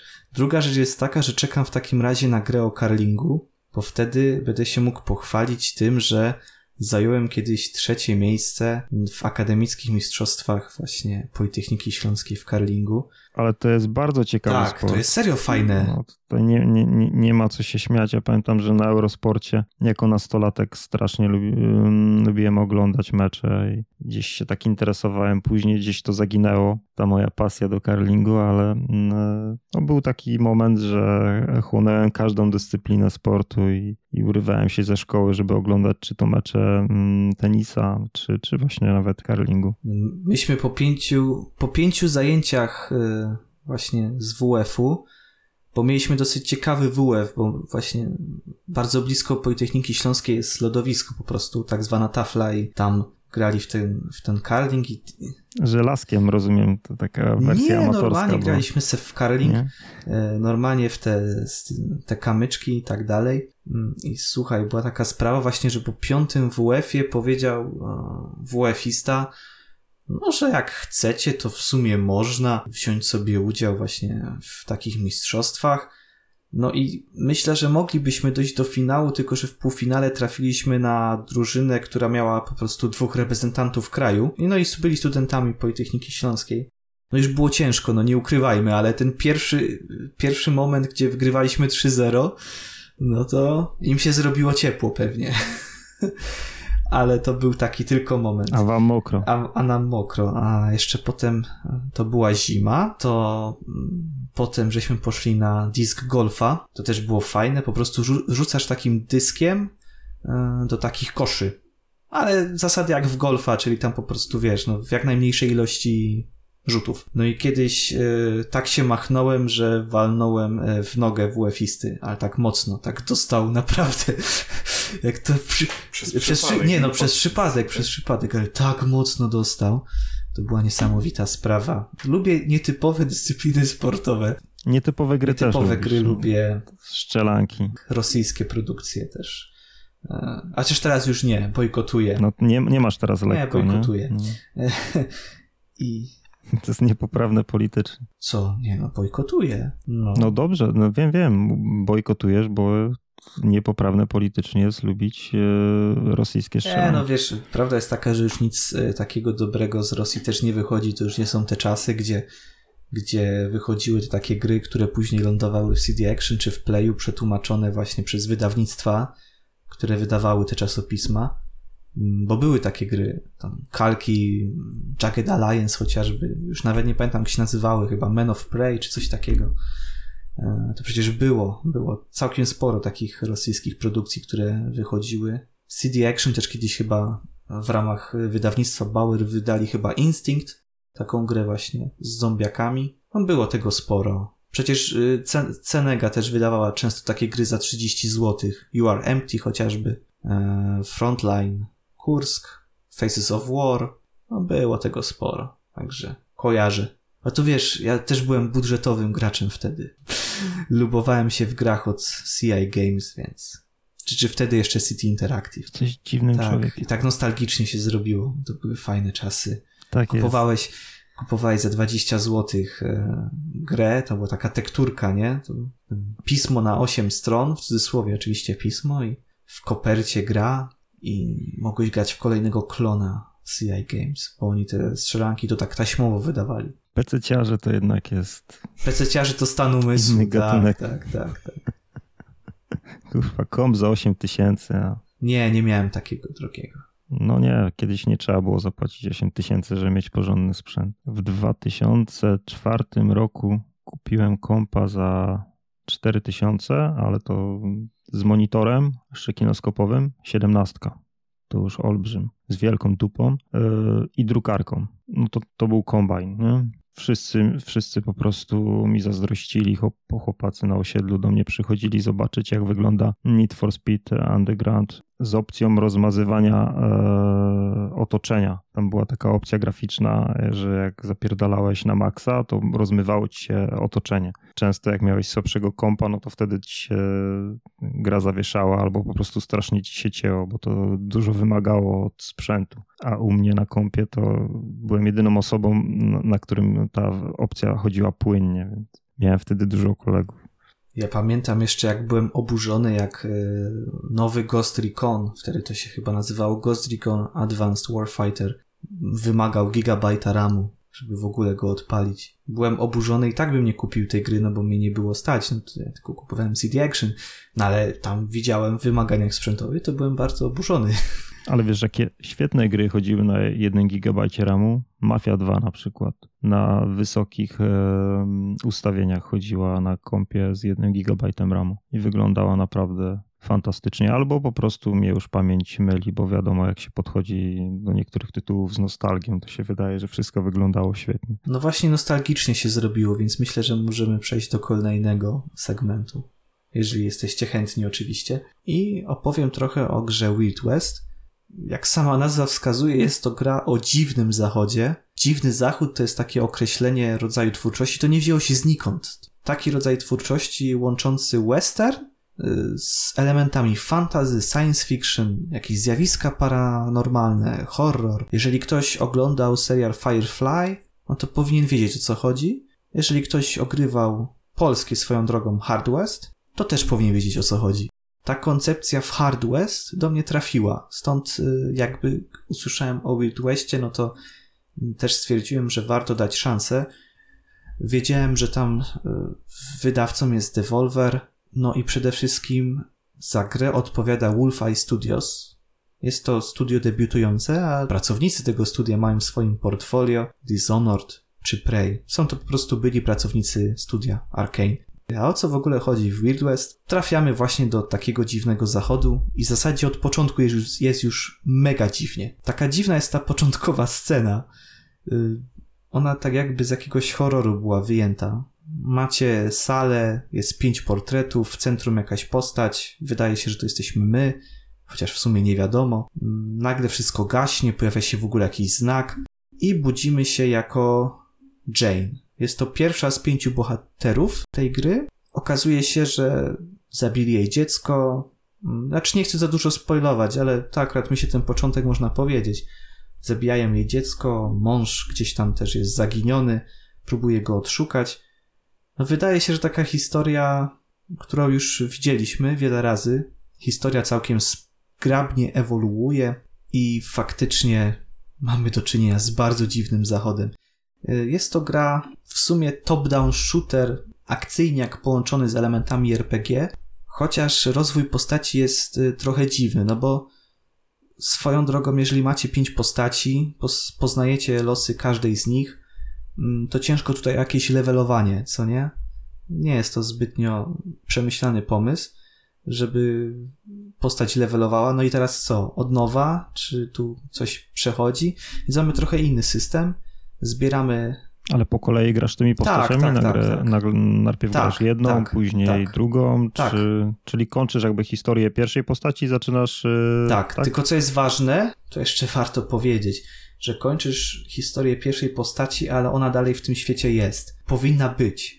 I to, co ta pierwsza postać odwaliła, że tak powiem, w tym świecie gry, no tak już po prostu jest. I ta druga jakby wchodzi, wchodzi w te buty. Początek jest oczywiście trochę inny, dzieje się gdzie indziej, ale co do zasady, ten świat dalej żyje. I co najważniejsze, jeżeli dana postać może przemierzać ten dziwny zachód z dwoma protagonistami, z dwoma jakimiś po prostu towarzyszącymi osobami, drugi bohater może też pierwszego bohatera wciągnąć do tej rozgrywki. E, także to jest, to jest ciekawe, ale levelowanie mamy w ten sposób, że szukasz po prostu przedmiotów albo kart. Teraz zależy. Jeżeli znajdziesz karty, to te karty możesz inwestować e, w perki, czyli w rzeczy, które zostają dla każdej postaci takie same, ale są to rzeczy typu tam plus 10 do zdrowia, proste sprawy. Kwestia jest jeszcze taka, że zbierasz takie nie wiem jak to nazwać w zasadzie, artefaktów i one akurat są mm, przypisane właśnie już do danej postaci. Ale możesz je znaleźć po prostu wszędzie. Jakby idziesz po świecie gry, oczywiście tam, gdzie masz misje fabularne typowo, no to one tam jakby częściej je spotkasz, tak? Ale możesz sobie po prostu iść i nagle tak ni z gruchy, ni z pietruchy znajdziesz sobie taki relikt, albo tak samo idziesz sobie po prostu i nagle w jakiejś skrzynce jest karta, albo kupujesz ją od handlarza jeszcze. Czasami tak się też może zdarzyć. Ale są to jakieś elementy, które łatwo przeoczyć, czy one po prostu raczej są tak już podłożone, żebyś rzeczywiście to znalazł i żeby później na, kolejna postać mogła z tego korzystać? Nie, raczej, raczej je znajdziesz bez problemu. No musisz trochę grzebać. Generalnie jesteś przyzwyczajony do tego, no bo musisz szukać amunicji, musisz szukać jakichś tam czasami bandaży. Sporo eksploracji. Może to się nie podobać, tak? To nie jest taki e, pomysł, wiesz, który zadowoli każdego. Ale mi przypadł do gustu, także ja jakoś nie, nie uważałem, żeby to zmieniało grę totalnie. Mm, grę bardziej możesz sobie zmienić sam, bo prawda jest taka, że dużo możesz ingerować w historię jakby sami twórcy też twierdzą, mm, dają ci tam w pewnym momencie do zrozumienia, że jeżeli chcesz, to możesz po prostu sobie nawet ważne postacie dla fabuły zabić. Nawet to zaznaczyłem w swojej recenzji, więc powiedzmy, że y, nie uznam tego jako spoiler, ale y, gdy jesteś drugą, drugim bohaterem już, to pomyślałem, że warto by było odwiedzić tego pierwszego, zwłaszcza, że gra to pokazuje na mapie świata, że ta osoba jest dostępna. Tak samo jak też pokazuje właśnie, gdzie możesz kupić broń. No wiadomo, to no i przychodzę sobie na tę farmę, na której ta Jane, która jest pierwszą bohaterką, była. Tak się akurat fajnie zdarzyło, że jest ten mąż razem z nią. Zrobiłem quick save'a, zabiłem jej męża, no i ona zaczęła się do mnie sapać, nie? Nie wiem o co jej chodzi w ogóle. I zaczęła oczywiście do mnie strzelać. Ale równie dobrze, jakby możesz po prostu zrobić tak, że podchodzisz do niej, no i tam te postacie ze sobą rozmawiają, okazuje się, że ona widzi to coś, co jest tam dla fabuły bardzo ważne, no i przyłącza się do ciebie i bez problemu sama twierdzi, że też chce rozwiązać tę historię. I jest razem z tobą. I oczywiście, jeżeli zginie, no to zginie. Mm, jakby ta śmierć niczego nie przekreśla, no ale lepiej, żeby mieć ją przy sobie, bo ona jest lepsza niż taki zwykły jakiś tam e, łowca nagród, którego możesz e, zakontraktować w salonie. I to jest fajne, że możesz po prostu troszkę bardziej ingerować w taką historię. Masz, masz naprawdę dużo sposobów do rozwiązania danego zadania. Nie musisz iść na pałę i strzelać, zwłaszcza, że na normalnym poziomie trudności jest to trudniejsze wyzwanie. Z dwóch powodów. Pierwszy jest taki, no, że po prostu jest trudniej, bo jest dużo przeciwników i oni też jakby potrafią używać jakichś tam swoich e, akcesoriów, czy, czy wykorzystują po prostu atuty, że są czasem silniejsi, mają jakieś tam specjalne ataki. E, ale bywa też tak po prostu, że są często lokacje takie korytarzowe. Łatwo jest się gdzieś zaplątać, gdzieś w coś, e, w jakiś element, powiedzmy, nie wiem, zablokować się w drzwiach. No wiesz, źle trochę ruch, e, jakby w tej całej akcji wymierzysz, no i możesz zginąć łatwo, tak.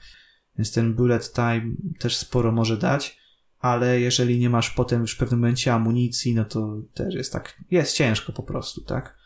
Dlatego warto mieć dobrze przygotowanych tych, tych towarzyszy. A technicznie? Były pewne błędy, ale one są do, do poprawienia.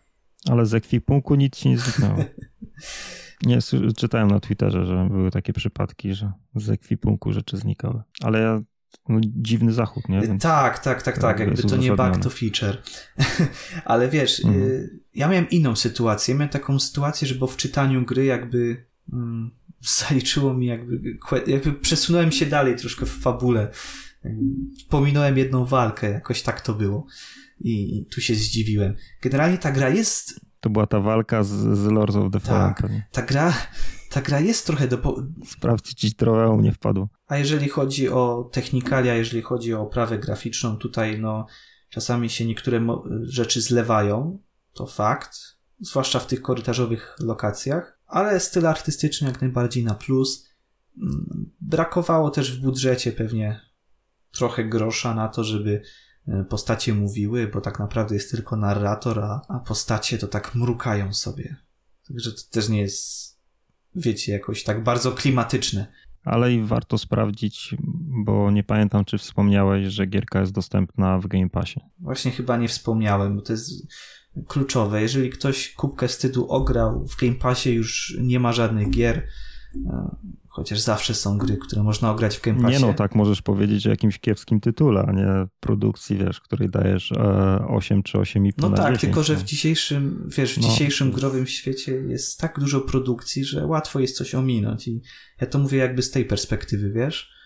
Tak, i czasami właśnie jakieś takie perełki gdzieś e, przechodzą nam koło Dokładnie, nosa. i Wild West jest jedną z Więc. nich. E, na pewno kontrowersyjny ten system rozwoju postaci, bo jeżeli ktoś tu liczy na takiego RPG z krwi i kości, no to nie, ale jak najbardziej powinien być oczarowany tym, że, że ma jakąś tam dużą swobodę i, i sam klimat jest spoko. Technicznie. Chyba taka w ogóle nawet jest dziwna gra nie tylko z tytułu, bo to jest taki miks gatunkowy, nie? Tak, tak, tak, tak. Taki też specyficzny, ale. No, ale przez to gameplay też jest bardziej taki różnorodny, zróżnicowany i chyba nie sposób się nudzić w tej grze. Dokładnie, zwłaszcza, że możesz grać naprawdę po swojemu. Są misje, które są misje, które wymagają e, wykonania je w jakimś czasie, ale to są po prostu misje poboczne. Także Głównie też od ciebie zależy, czy będziesz y, po prostu po sznurku szedł z kampanią, czy jednak tu się trochę zatrzymiesz, tu gdzieś znajdziesz coś. Mm, wiesz, jako. A ile godzin na przejście? Y, no właśnie, kampanii? tu jest to, że, Musimy że ty jesteś w stanie to zrobić w kilkanaście mm, bez problemu, ale możesz też sobie tą grę znacznie wydłużyć. Zależy, czy będziesz chciał polować na wszystkich łowców czy, czy będziesz chciał polować na, na wszystkich złodziejaszków i na te wszystkie tam, wiesz. No to zachęciłeś mnie, bo szczerze mówiąc y, jakoś tak podchodziłem do tego tytułu obojętnie, ale dlaczego nie? Chyba warto sprawdzić. Myślałem, że to jest mniejszy tytuł, taki troszeczkę na 7-8 mm, godzin, że to jest taka, taka typowa produkcja, a taka to trafia do Game Passa 3 wieczory, dwa i, i po sprawie.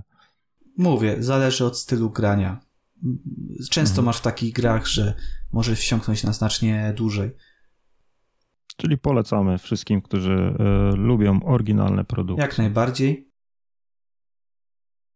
Tomku, ty miałeś przyjemność ogrywać y, nowe Lego? E, jasne. No, y, więc tak, ty mówiłeś o oryginalnej, dosyć unikatowej produkcji, więc to, co pierwsze mi przyszło do głowy, no to teraz e, obracamy się o 180 stopni i mamy y, kolejny raz porcję tego samego, tak? Y, co oczywiście nie oznacza, że to jest coś złego, ale mm, Lego y, Gwiezdne Wojny, saga Skywalkerów, no to kolej, pa, kolejna gra Lego, po B e, kolejna gra o Gwiezdnych Wojnach, która przedstawia nam fabułę filmów z cyklu Gwiezdne Wojny. I, I po C e, kolejna gra o Lego, która przedstawia nam fabułę filmów e, z Gwiezdnych Wojen, tak? Czyli mamy chyba trzeci, trzeci albo czwarty raz już, już do tego podchodzą i, i wiele się nie zmienia. E, w tym wypadku, jak tytuł wskazuje, mamy e, całą sagę, czyli te dziewięć e, głównych filmów z cyklu Gwiezdne Wojny, tak? Czyli od Mrocznego Widma do ostatniej nieszczęśliwej części, która tak naprawdę nie ma wiele wspólnego z Skywalkerami, no ale, no ale to już pozostawimy to.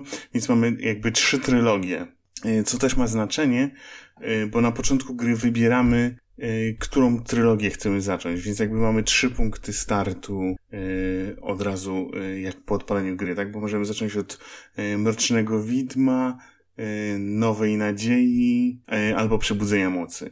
I po ukończeniu jakby fabuły jednego filmu odblokowujemy jakby sequel i możemy przechodzić. Każdy z filmów to jest pięć misji i te misje są pomiędzy sobą połączone takimi mniejszymi zadaniami w otwartym świecie. E, co ma znaczenie, bo teraz jakby mm, to trochę zmieniło strukturę gry, bo e, w poprzednich częściach było często tak, że misje było, były swoją rzeczą, a otwarty świat był swoją rzeczą, po którym sobie biega, biegaliśmy jak po sandboxie praktycznie i potem wyruszaliśmy na misję. A teraz jakby część z prezentowania fabuły danego filmu dzieje się też w otwartym świecie, co dla mnie było dosyć sporą zmianą, bo też wpłynęło na to jakby jak y, odbieramy przebieg całej historii. Y, co do fabuły chyba nie muszę wam mówić jaka jest fabuła Gwiezdnych Wojen, no ale jakby, jakby ktoś nie wiedział, mamy takie lekkie science fiction wymieszane z fantazy, dzieje się dawno, dawno temu w odległej galaktyce, gdzie mamy jakby, śledzimy to, jak y, system parlamentarny y, w kosmosie zostaje przejęty przez złego dyktatora, który tworzy imperium i jakie są tego skutki. Mamy szalony zakon mnichów, Jedi, którzy zostają tam wytąpieni w pewnym momencie i się odradzają. Fabuła jest y, chyba znana wszystkim, to taka, taka jakby współczesna baśń.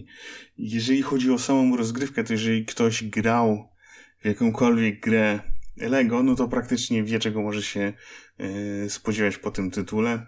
To jest y, całkiem, całkiem przyjemna rozgrywka, skierowana zarówno do, wydaje mi się, młodszych i starszych graczy, gdzie sterujemy daną postacią. Postać posiada pewne umiejętności i te umiejętności e, są niezbędne do pokonania danej przeszkody. Więc e, przykładowo postacie, które są, korzystają z, moc, z mocy, czyli są Jedi albo Sith, posiadają zazwyczaj miecze świetlne. Miecze świetne mogą niszczyć pewne materiały, E, których w inny sposób się nie da zniszczyć, albo potrafią skorzystać z mocy, że mogą na przykład przyciągać do siebie przedmioty. Z drugiej strony e, ktoś inny, jak na przykład C-3PO, jest robotem, który ma zdolności do tłumaczenia, więc jeżeli musimy porozmawiać z kimś z otoczenia, no to musimy z niego y, korzystać.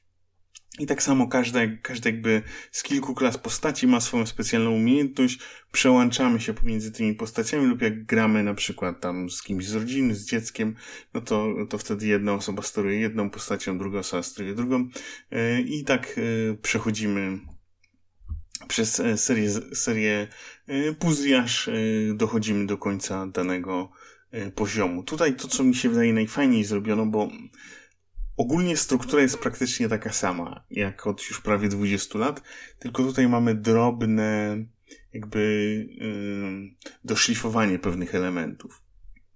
Więc tak, y, w poprzednich grach wydaje mi się, że często y, te zagadki były trochę męczące, bo właśnie często sprawdzały się do tego, że musieliśmy się przełączać pomiędzy kilkoma postaciami i robiliśmy coś bardzo oczywistego. Tutaj jest tego znacznie mniej i to przebiega znacznie szybciej. Y, po drugie, Y, ulepszono system walki. Wcześniej tak naprawdę był jeden przycisk, który nam służył do ataku i yy, to się sprowadzało wklepaniem, wklepaniem tego przycisku. Teraz mamy system combo, gdzie mamy, yy, łączymy ze sobą ataki. Mamy także, dla mnie to było sporą różnicą.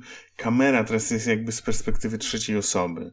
Wcześniej to akcję obserwowaliśmy bardziej, można powiedzieć, z rzutu ptaka, a teraz jesteśmy trochę bliżej tej akcji, co zdecydowanie wpływa na, na to, jak wygląda rozgrywka i też bardziej możemy się jakby zanurzyć w tym, w tym świecie, który widzimy, co też jest sporym osiągnięciem. Y, gry, bo wygląda w pewnych momentach fenomenalnie. Naprawdę, jak ktoś lubi Gwiezdne Wojny, to w, y, można miejscami poczuć się, że jest się w tych, w tych lokacjach, które, które jakby znamy.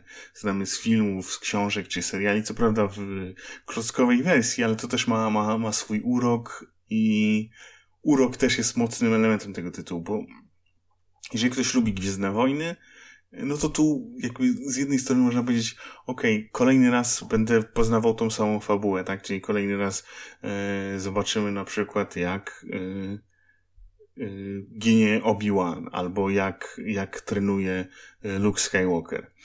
Tylko, że tutaj twórcy bawią się tym dobrze i w grze jest pełno gagów, pełno żartów, pełno też takich jakby nawiązań do innych filmów, czy na naśmiewanie się z innych filmów, naśmiewanie się z fabuły, na przykład tej, e, którą znamy z Gwiezdnych Wojen. Więc na przykład, e, jeżeli ktoś oglądał nową trylogię, to jest taki dość kontrowersyjny moment, w którym Luke Skywalker pije mleko.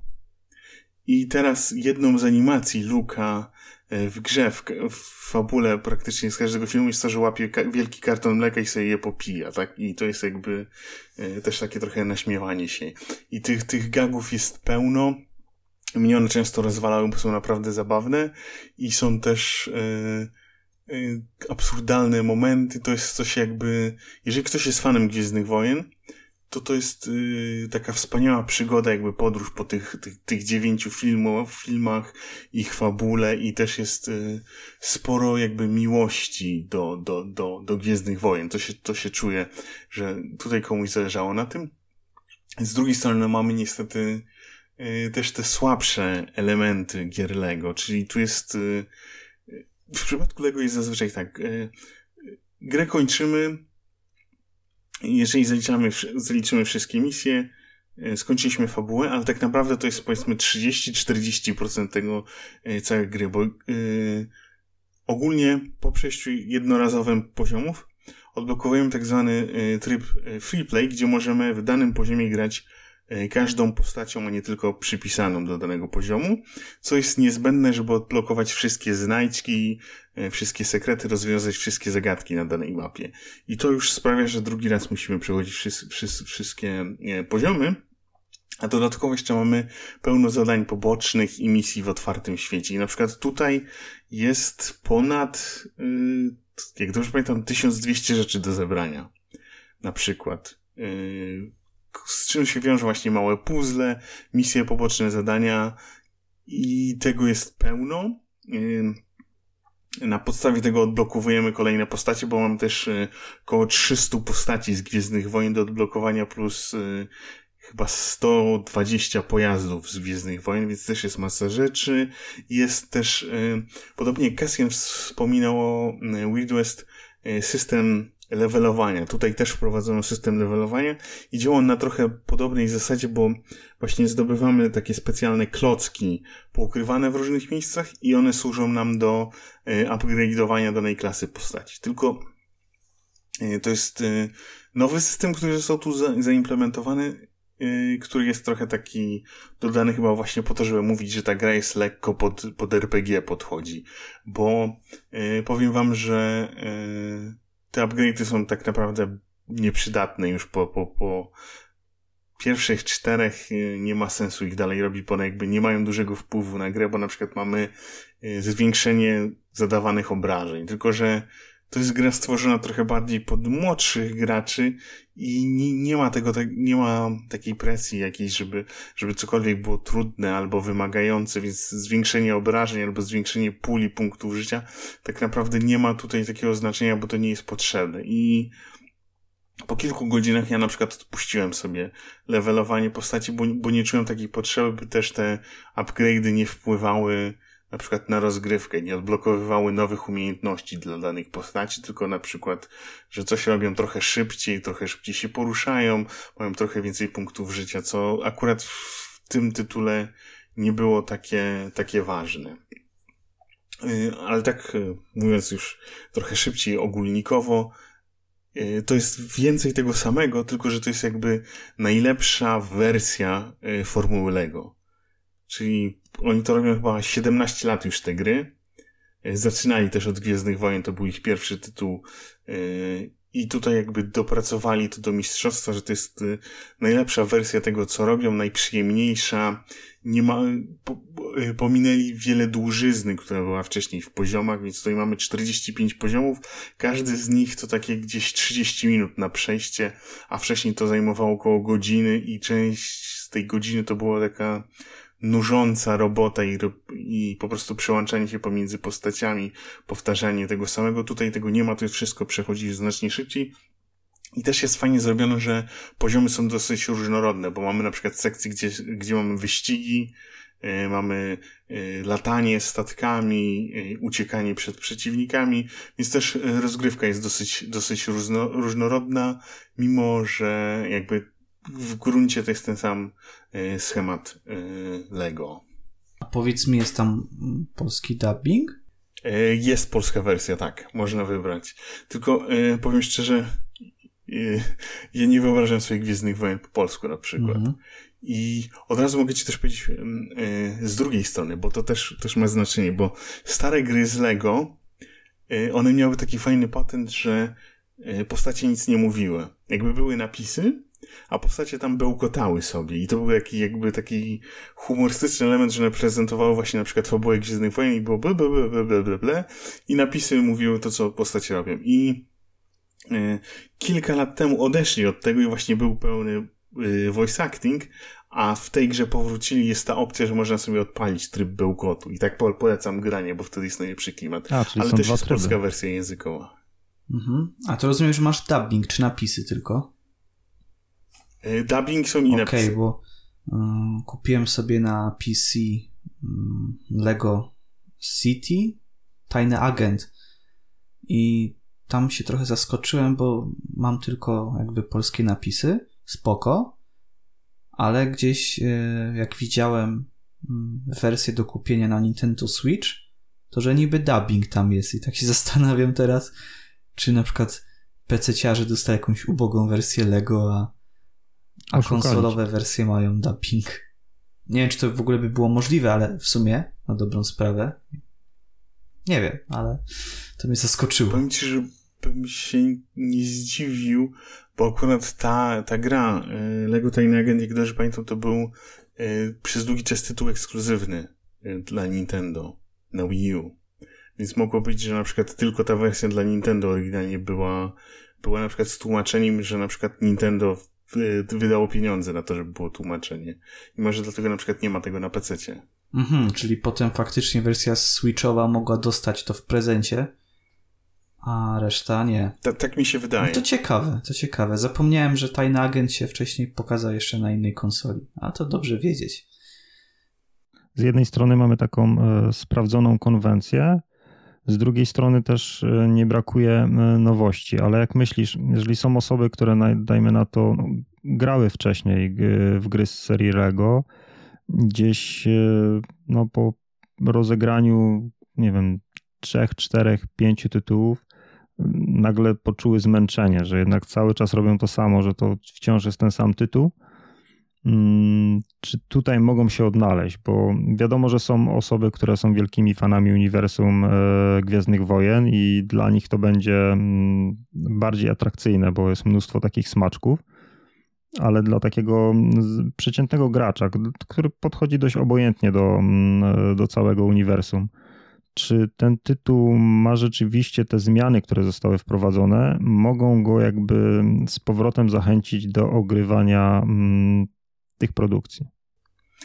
Wydaje mi się, że jeżeli komuś się bardzo przejadła ta formuła, y, to nie do końca, bo to jednak jest, w gruncie rzeczy jest wiele tego samego.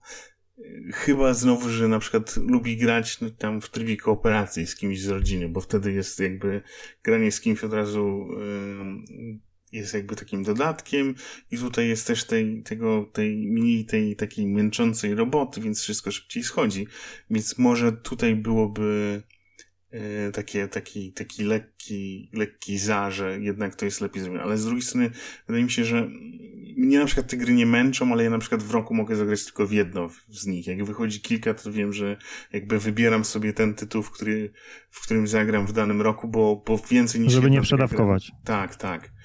Więc jeżeli komuś się przejadło, no to wydaje mi się, że lepiej niech poczeka na przykład jak będzie w promocji, bo to jest yy, najlepszy wariant tego, więc jeżeli ktoś by miał wybierać którąś z tych gier, to, no to tą polecam, bo to jest jakby, naj... mimo że na przykład ktoś może wolić, wolić y, Marvela, czy tam y, DC, to to jest jakby najlepiej zrobiona ta, ta gra od strony gameplayu, więc tą bym polecał, mimo że to Gwiezdne Wojny. Ale jeżeli kto, komuś się to przejadło, no to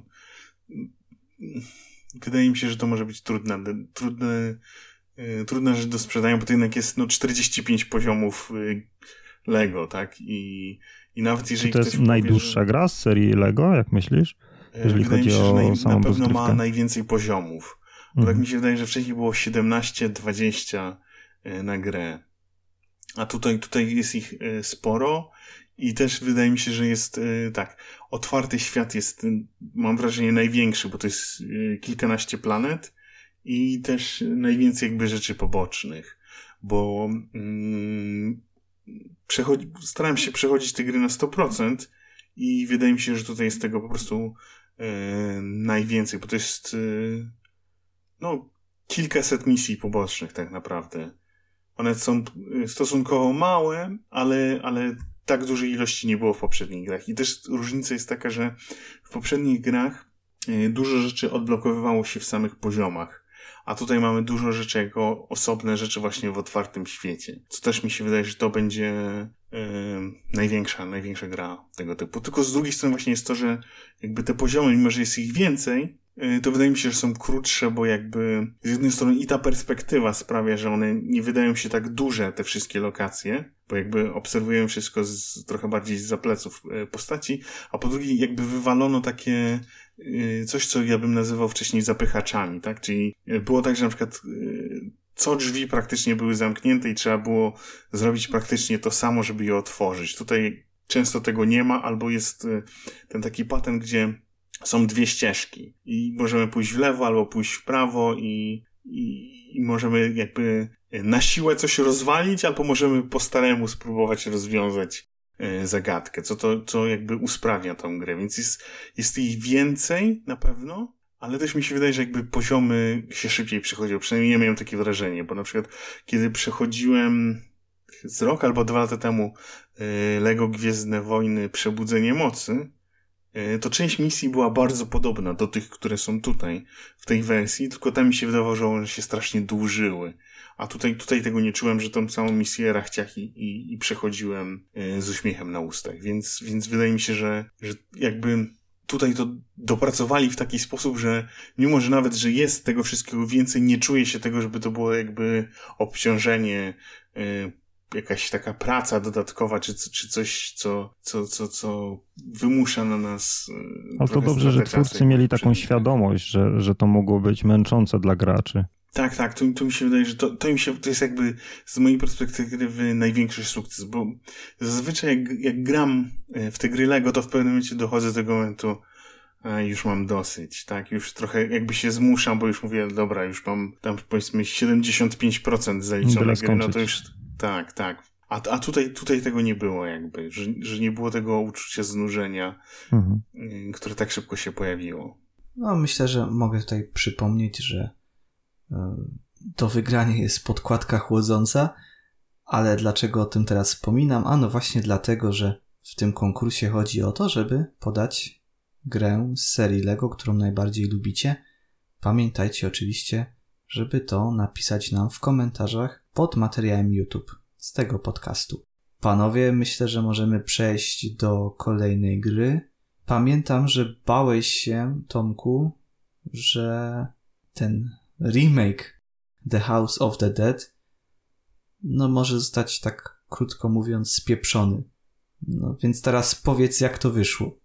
No, smutno mieć czasem rację, tak? Niedobrze być tym prorokiem we własnym kraju. Powiem tak, chciałem bardzo lubić ten tytuł, no. Ale to, jak skopane jest sterowanie, przekracza moje możliwości, no. Mamy grę, e, tak zwany celowniczek, tak, strzelamy do zombiaków I no, sterowanie Joy-Conem to jest jedna z opcji, także praktycznie tak jak kiedyś mieliśmy pistolety, albo przy, przy Wii był Wiilot, w którym celowaliśmy w ekran i strzelaliśmy. E, na przykład też w House of the Dead, które się pojawiło na Wii.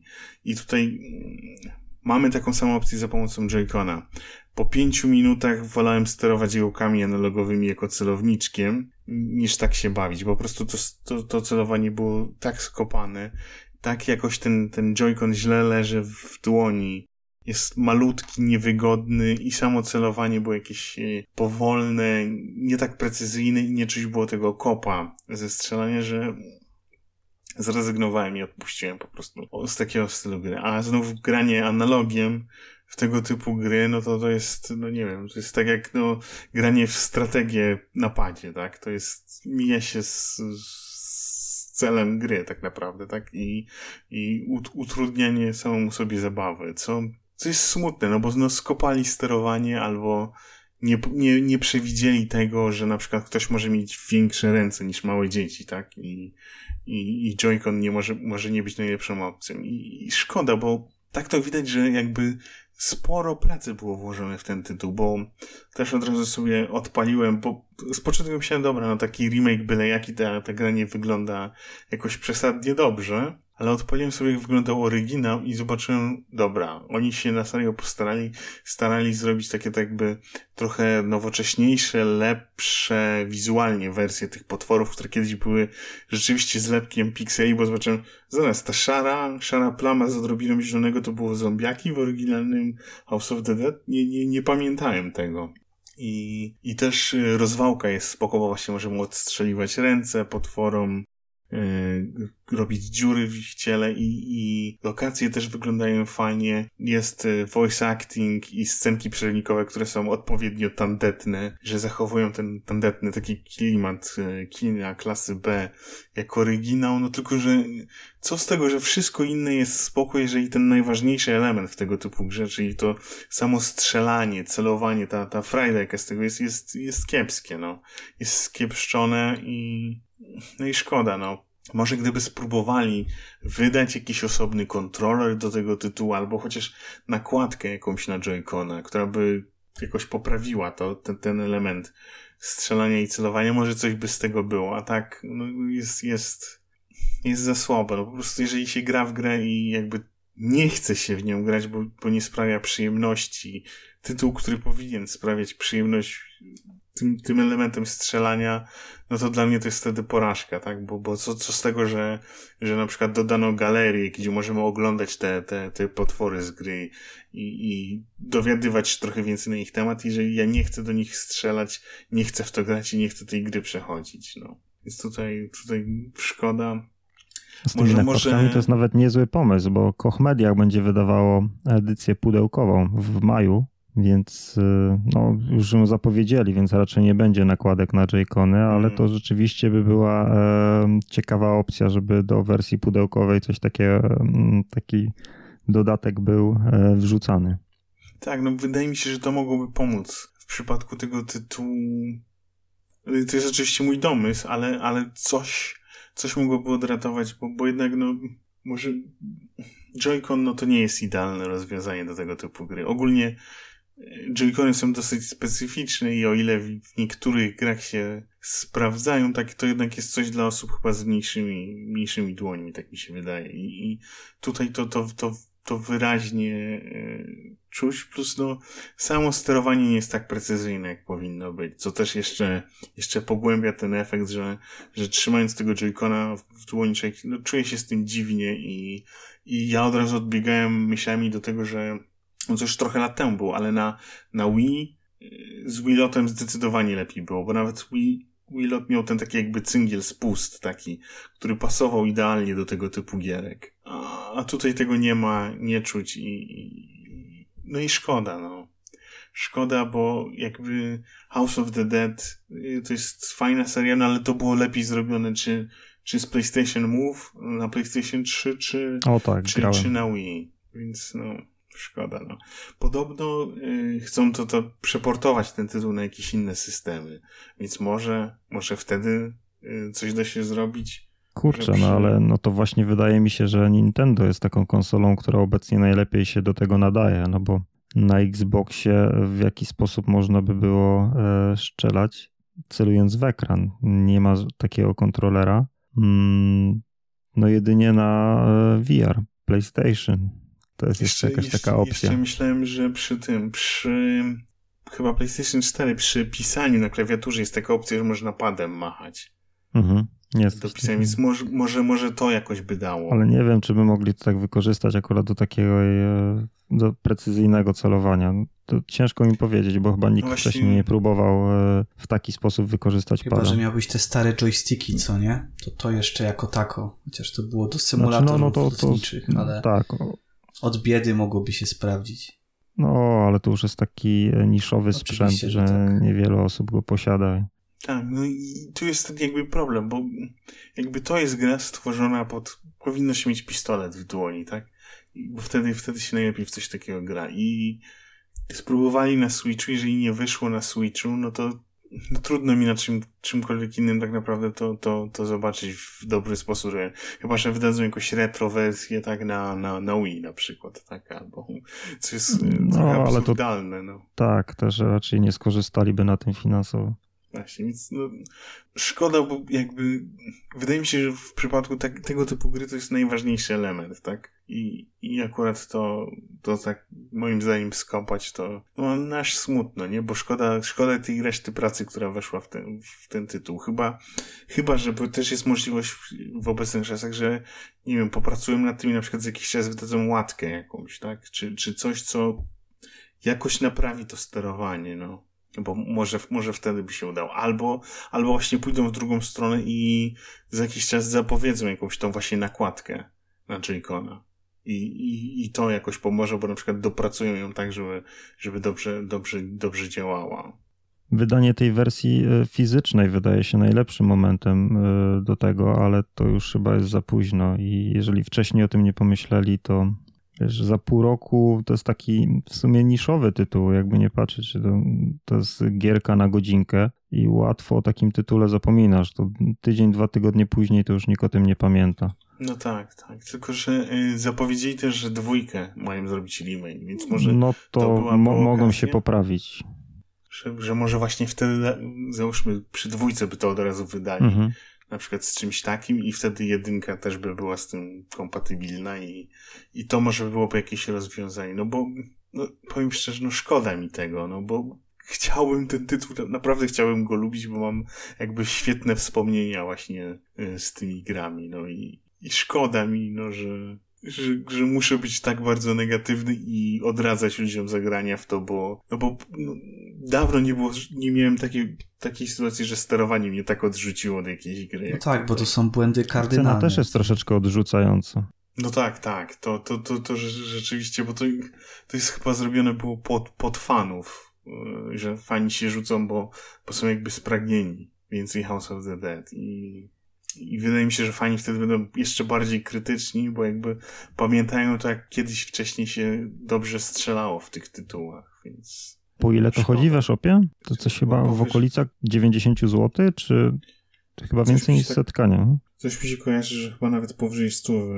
Ojejku, no to też troszeczkę taka cena y, zaporowa, jeżeli chodzi o tytuł no, nie da, no, na jeden dzień, na, na jeden wieczór, o, nawet nie na jeden dzień. można po prostu przysiąść Czyli i... Ja to dobrze widzę, 160 A to pudełkowa. Nie, niemożliwe. To pudełkowa. Pudełkowa, mhm. Ona jeszcze nie miała premiery w maju chyba będzie. Znaczy ja myślę, że House of the Dead czeka jeszcze jakiś taki bezpieczny port na PC, no bo z myszką jednak da się grać, no przecież było, raid shootery też wychodziły na PC i bez problemu dało się w nie grać, no.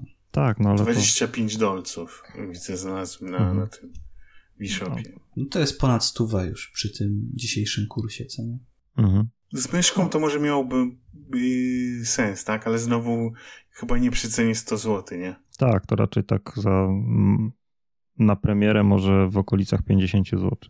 A czy wątpię, że to się wydarzy, ale przynajmniej ta cena, że się wydarzy, ale port na PC jest po prostu portem bezpiecznym. Jest takim, który mm, zrobisz i tutaj nie masz tego błędu kardynalnego, tak? Jaki masz w przypadku wersji na Switcha. Tak, i chyba Forever Entertainment wydaje sporo swoich gier na, na PC, prędzej czy później, tak mi się takie mam Tak, wrażenie, to są dwie nawet- platformy i zazwyczaj No, no. w pierwszej kolejności lądują na Switchu, a dopiero później na PC. Czekam na Halo 2 właśnie na PC. O, no to, to może, może wtedy jakby tytuł e, nabierze drugiego życia, albo, Tak, tak. albo nie, no, bo też, e, też może być, że tą wersję też skopią, nie? Nigdy nie wiadomo z nimi. No na pewno jeżeli wizualnie ta gra będzie wyglądała lepiej, no to już będą gdzieś z dwa punkciki w górę może. Tak, tak, tylko właśnie ciekawe jest, czy ona wygląda nieźle jak na Switcha, nie? I teraz e, na Switcha jeszcze w trybie przenośnym wygląda nieźle, Mhm. na dużym ekranie wygląda znacznie gorzej. Więc e, no, nie wiem, czy nie okaże się na przykład, że na PC ta będzie tragicznie wyglądała. Tak, a na dużym bym nie- ekranie, jeśli grasz, no to wtedy właśnie mm, J-Conami strzelasz w ekran. Raczej Tak, tak.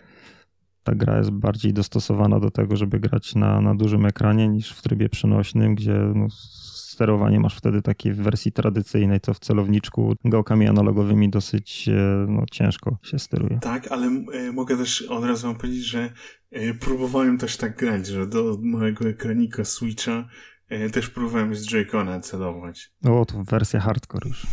Tak, tak. No bo szukałem sposobu, na wszelki sposób chciałem w ten tytuł zagrać tak, żeby się dobrze, dobrze strzelało. I myślałem, dobra, może coś skopali, że na dużym ekranie to nie działa dobrze, może na malutkim będzie dobrze działało, ale niestety nie. Nic, nic, no. Dawno nie miałem, że grę chciałem tak bardzo lubić jak ten tytuł i jakby tak bardzo zawiedziony odchodziłem, no. To dobrze, Szkoda. panowie. Myślę, że na koniec odcinka to jednak trochę przyjemniejsze rzeczy. Także Kamil i Road 96. Tak, 8 miesięcy czekałem e, na to, żeby zagrać e, w Road 96, mm, bo przygodówka pierwotnie zadebiutowała w sierpniu zeszłego roku. Mm, Najpierw na PC i na Nintendo Switch, a w związku z tym, że na komputerze nie gram, a na Nintendo mm, gra działała fatalnie, miała spore problemy z płynnością, no to jeszcze mm, wyglądała bardzo źle więc sobie darowałem, żeby mieć jednak e, lepsze doświadczenia płynące z gry. No co, najprościej i tak e, powierzchownie opisując Road 96 możemy powiedzieć, że jest to gra o ucieczce, o ucieczce z totalitarnego państwa. Oczywiście tytuł niesie w sobie głębsze przesłanie, ale nie chciałbym spoilerować. Mm, Akcja rozgrywa się w fikcyjnym, policyjnym państwie Petria, w którym władzę od lat sprawuje prezydent Tajrak. My wcielamy się w jednego z nastolatków, którzy w pogoni za lepszym życiem pragną dotrzeć do tej drogi 96 i przekroczyć nielegalnie granicę. E, Proces ten jednak nie jest łatwy, gdyż e, w trakcie podróży, jak i podczas samego przekroczenia granicy może nas spotkać e, wiele nieprzyjemnych rzeczy. Najważniejszym jest jednak nie sam cel wędrówki, a sama podróż, podczas której mm, możemy poznać w sumie siedem postaci. I tutaj rzecz bardzo istotna, co czyni Road 96 grą nietuzinkową. Otóż, otóż podczas gry na granicę wybieramy się aż sześciokrotnie, za każdym razem innym nastolatkiem z innego miejsca na mapie, a każda podróż podzielona jest na takie odcinki, podczas których poznajemy właśnie naszych wspólników podróży. Może to być kierowca ciężarówki, pracujący dla nielegalnej organizacji, e, gwiazda rządowej telewizji, czy też e, nastoletnia córka ministra. W sumie jest to siedem postaci, tak jak wspomniałem wcześniej, a z każdym związana jest inna historia, mm, o której poziomie odkrywania twórcy informują nas za pomocą e, takiego procentowego wskaźnika. Tak więc my jako gracze spotykamy mm, podczas rozgrywki te postaci wielokrotnie, ale dla naszego boh- bohatera, którym aktualnie chcemy dotrzeć na granicę, jest to zawsze pierwsze spotkanie. I tutaj kolejna ważna kwestia. Otóż każda podróż generowana jest proceduralnie, czyli losowo, więc nigdy nie wiemy, kogo spotkamy i w jakich okolicznościach, co sprawia, że Road 96 nie jest y, typo, typową przygodówką na jeden raz. Rozgrywka jest różnorodna, nie brakuje tam wielu świetnie zaprojektowanych minigier, które zostały sprawnie wplecione w historię. Musimy też dbać o takie rzeczy jak e, nasz poziom zdrowia, więc musimy odpoczywać, e, mieć pełny brzuch oraz y, bardzo ważna kwestia mieć również troszeczkę pieniędzy w portfelu, gdyż w zależności od tego, w jaki sposób chcemy przekroczyć granicę, jaki sposób, sposób przekroczenia granicy obierzemy, takie drobne detale mogą decydować o naszym powodzeniu czy też e, porażce. No, według mnie naprawdę y, bardzo dobra y, gra przygodowa. Mm, jeżeli ktoś lubi takie produkcje oryginalne, jeżeli ktoś lubi produkcje typu mm, Life is Strange, to, to, to na pewno jest gra, którą powinien się zainteresować, bo mm, w Road 96 nawet czuć ten taki y, klimat gier z serii Life is Strange. Co jest dosyć też dziwne, bo w sumie ta produkcja ma troszeczkę inny ciężar, Graficznie też nie jest to dokładnie taka skala 1 do 1, bo mm, Road 96 jest taką grą troszeczkę bardziej e, uproszczoną, bardziej kanciastą, ale jest gdzieś w powietrzu czuć takiego mm, nastoletniego ducha. E, ten klimat lat 90. jest dosyć taki charakterystyczny i mm, twórcom z Digix Art udało się go tak fajnie przenieść do tej gry, więc e, na pewno mm, fani gatunku powinni czuć się usatysfakcjonowani, bo dla mnie jest to naprawdę bardzo fajna, ciekawa produkcja i no i mogę ją z czystym sercem polecić każdemu miłośnikowi nie tylko gier przygodowych, ale również e, każdemu miłośnikowi mniejszych tytułów, który, który nie sięga tylko po produkcję typu AAA. Czyli warto było sobie odpuścić e, wersję switchową, tak, z którą były problemy. No na PC nie grasz, czyli jest to, jest to tytuł, który debiutuje jakoś tak e, na dniach, tak? Wersja pudełkowa na, na konsolę. Znaczy tak, no w tym momencie jak nagrywamy yy, podcast, to jest jeszcze yy, embargo na ten tytuł, ale jak już wypuścimy, to gra debiutuje 14 kwietnia na duże konsole i wtedy już spokojnie będziemy mogli to opublikować, więc no, no ja polecam tytuł, którym warto się zainteresować. Nie jest to jakaś produkcja szczególnie długa, to ona zajmie nam z jakieś 6-7 godzin. Przejście jakby każda droga to takie godzina, godzina 10, godzina 20 jedną postacią, więc no mamy, nie wiem, dwa, trzy krótkie wieczory i już jest po produkcji. To ja się jeszcze tak, tak zapytam, e, bo tak mi się wydaje z, z tego myśl, że ta gra może być albo bardzo smutna, albo ciężka. Czy tak jest, że jakby tematycznie ona może tak sporo uderzać w człowieka, czy, czy to jednak jest e, trochę bardziej pogodne podej podejście?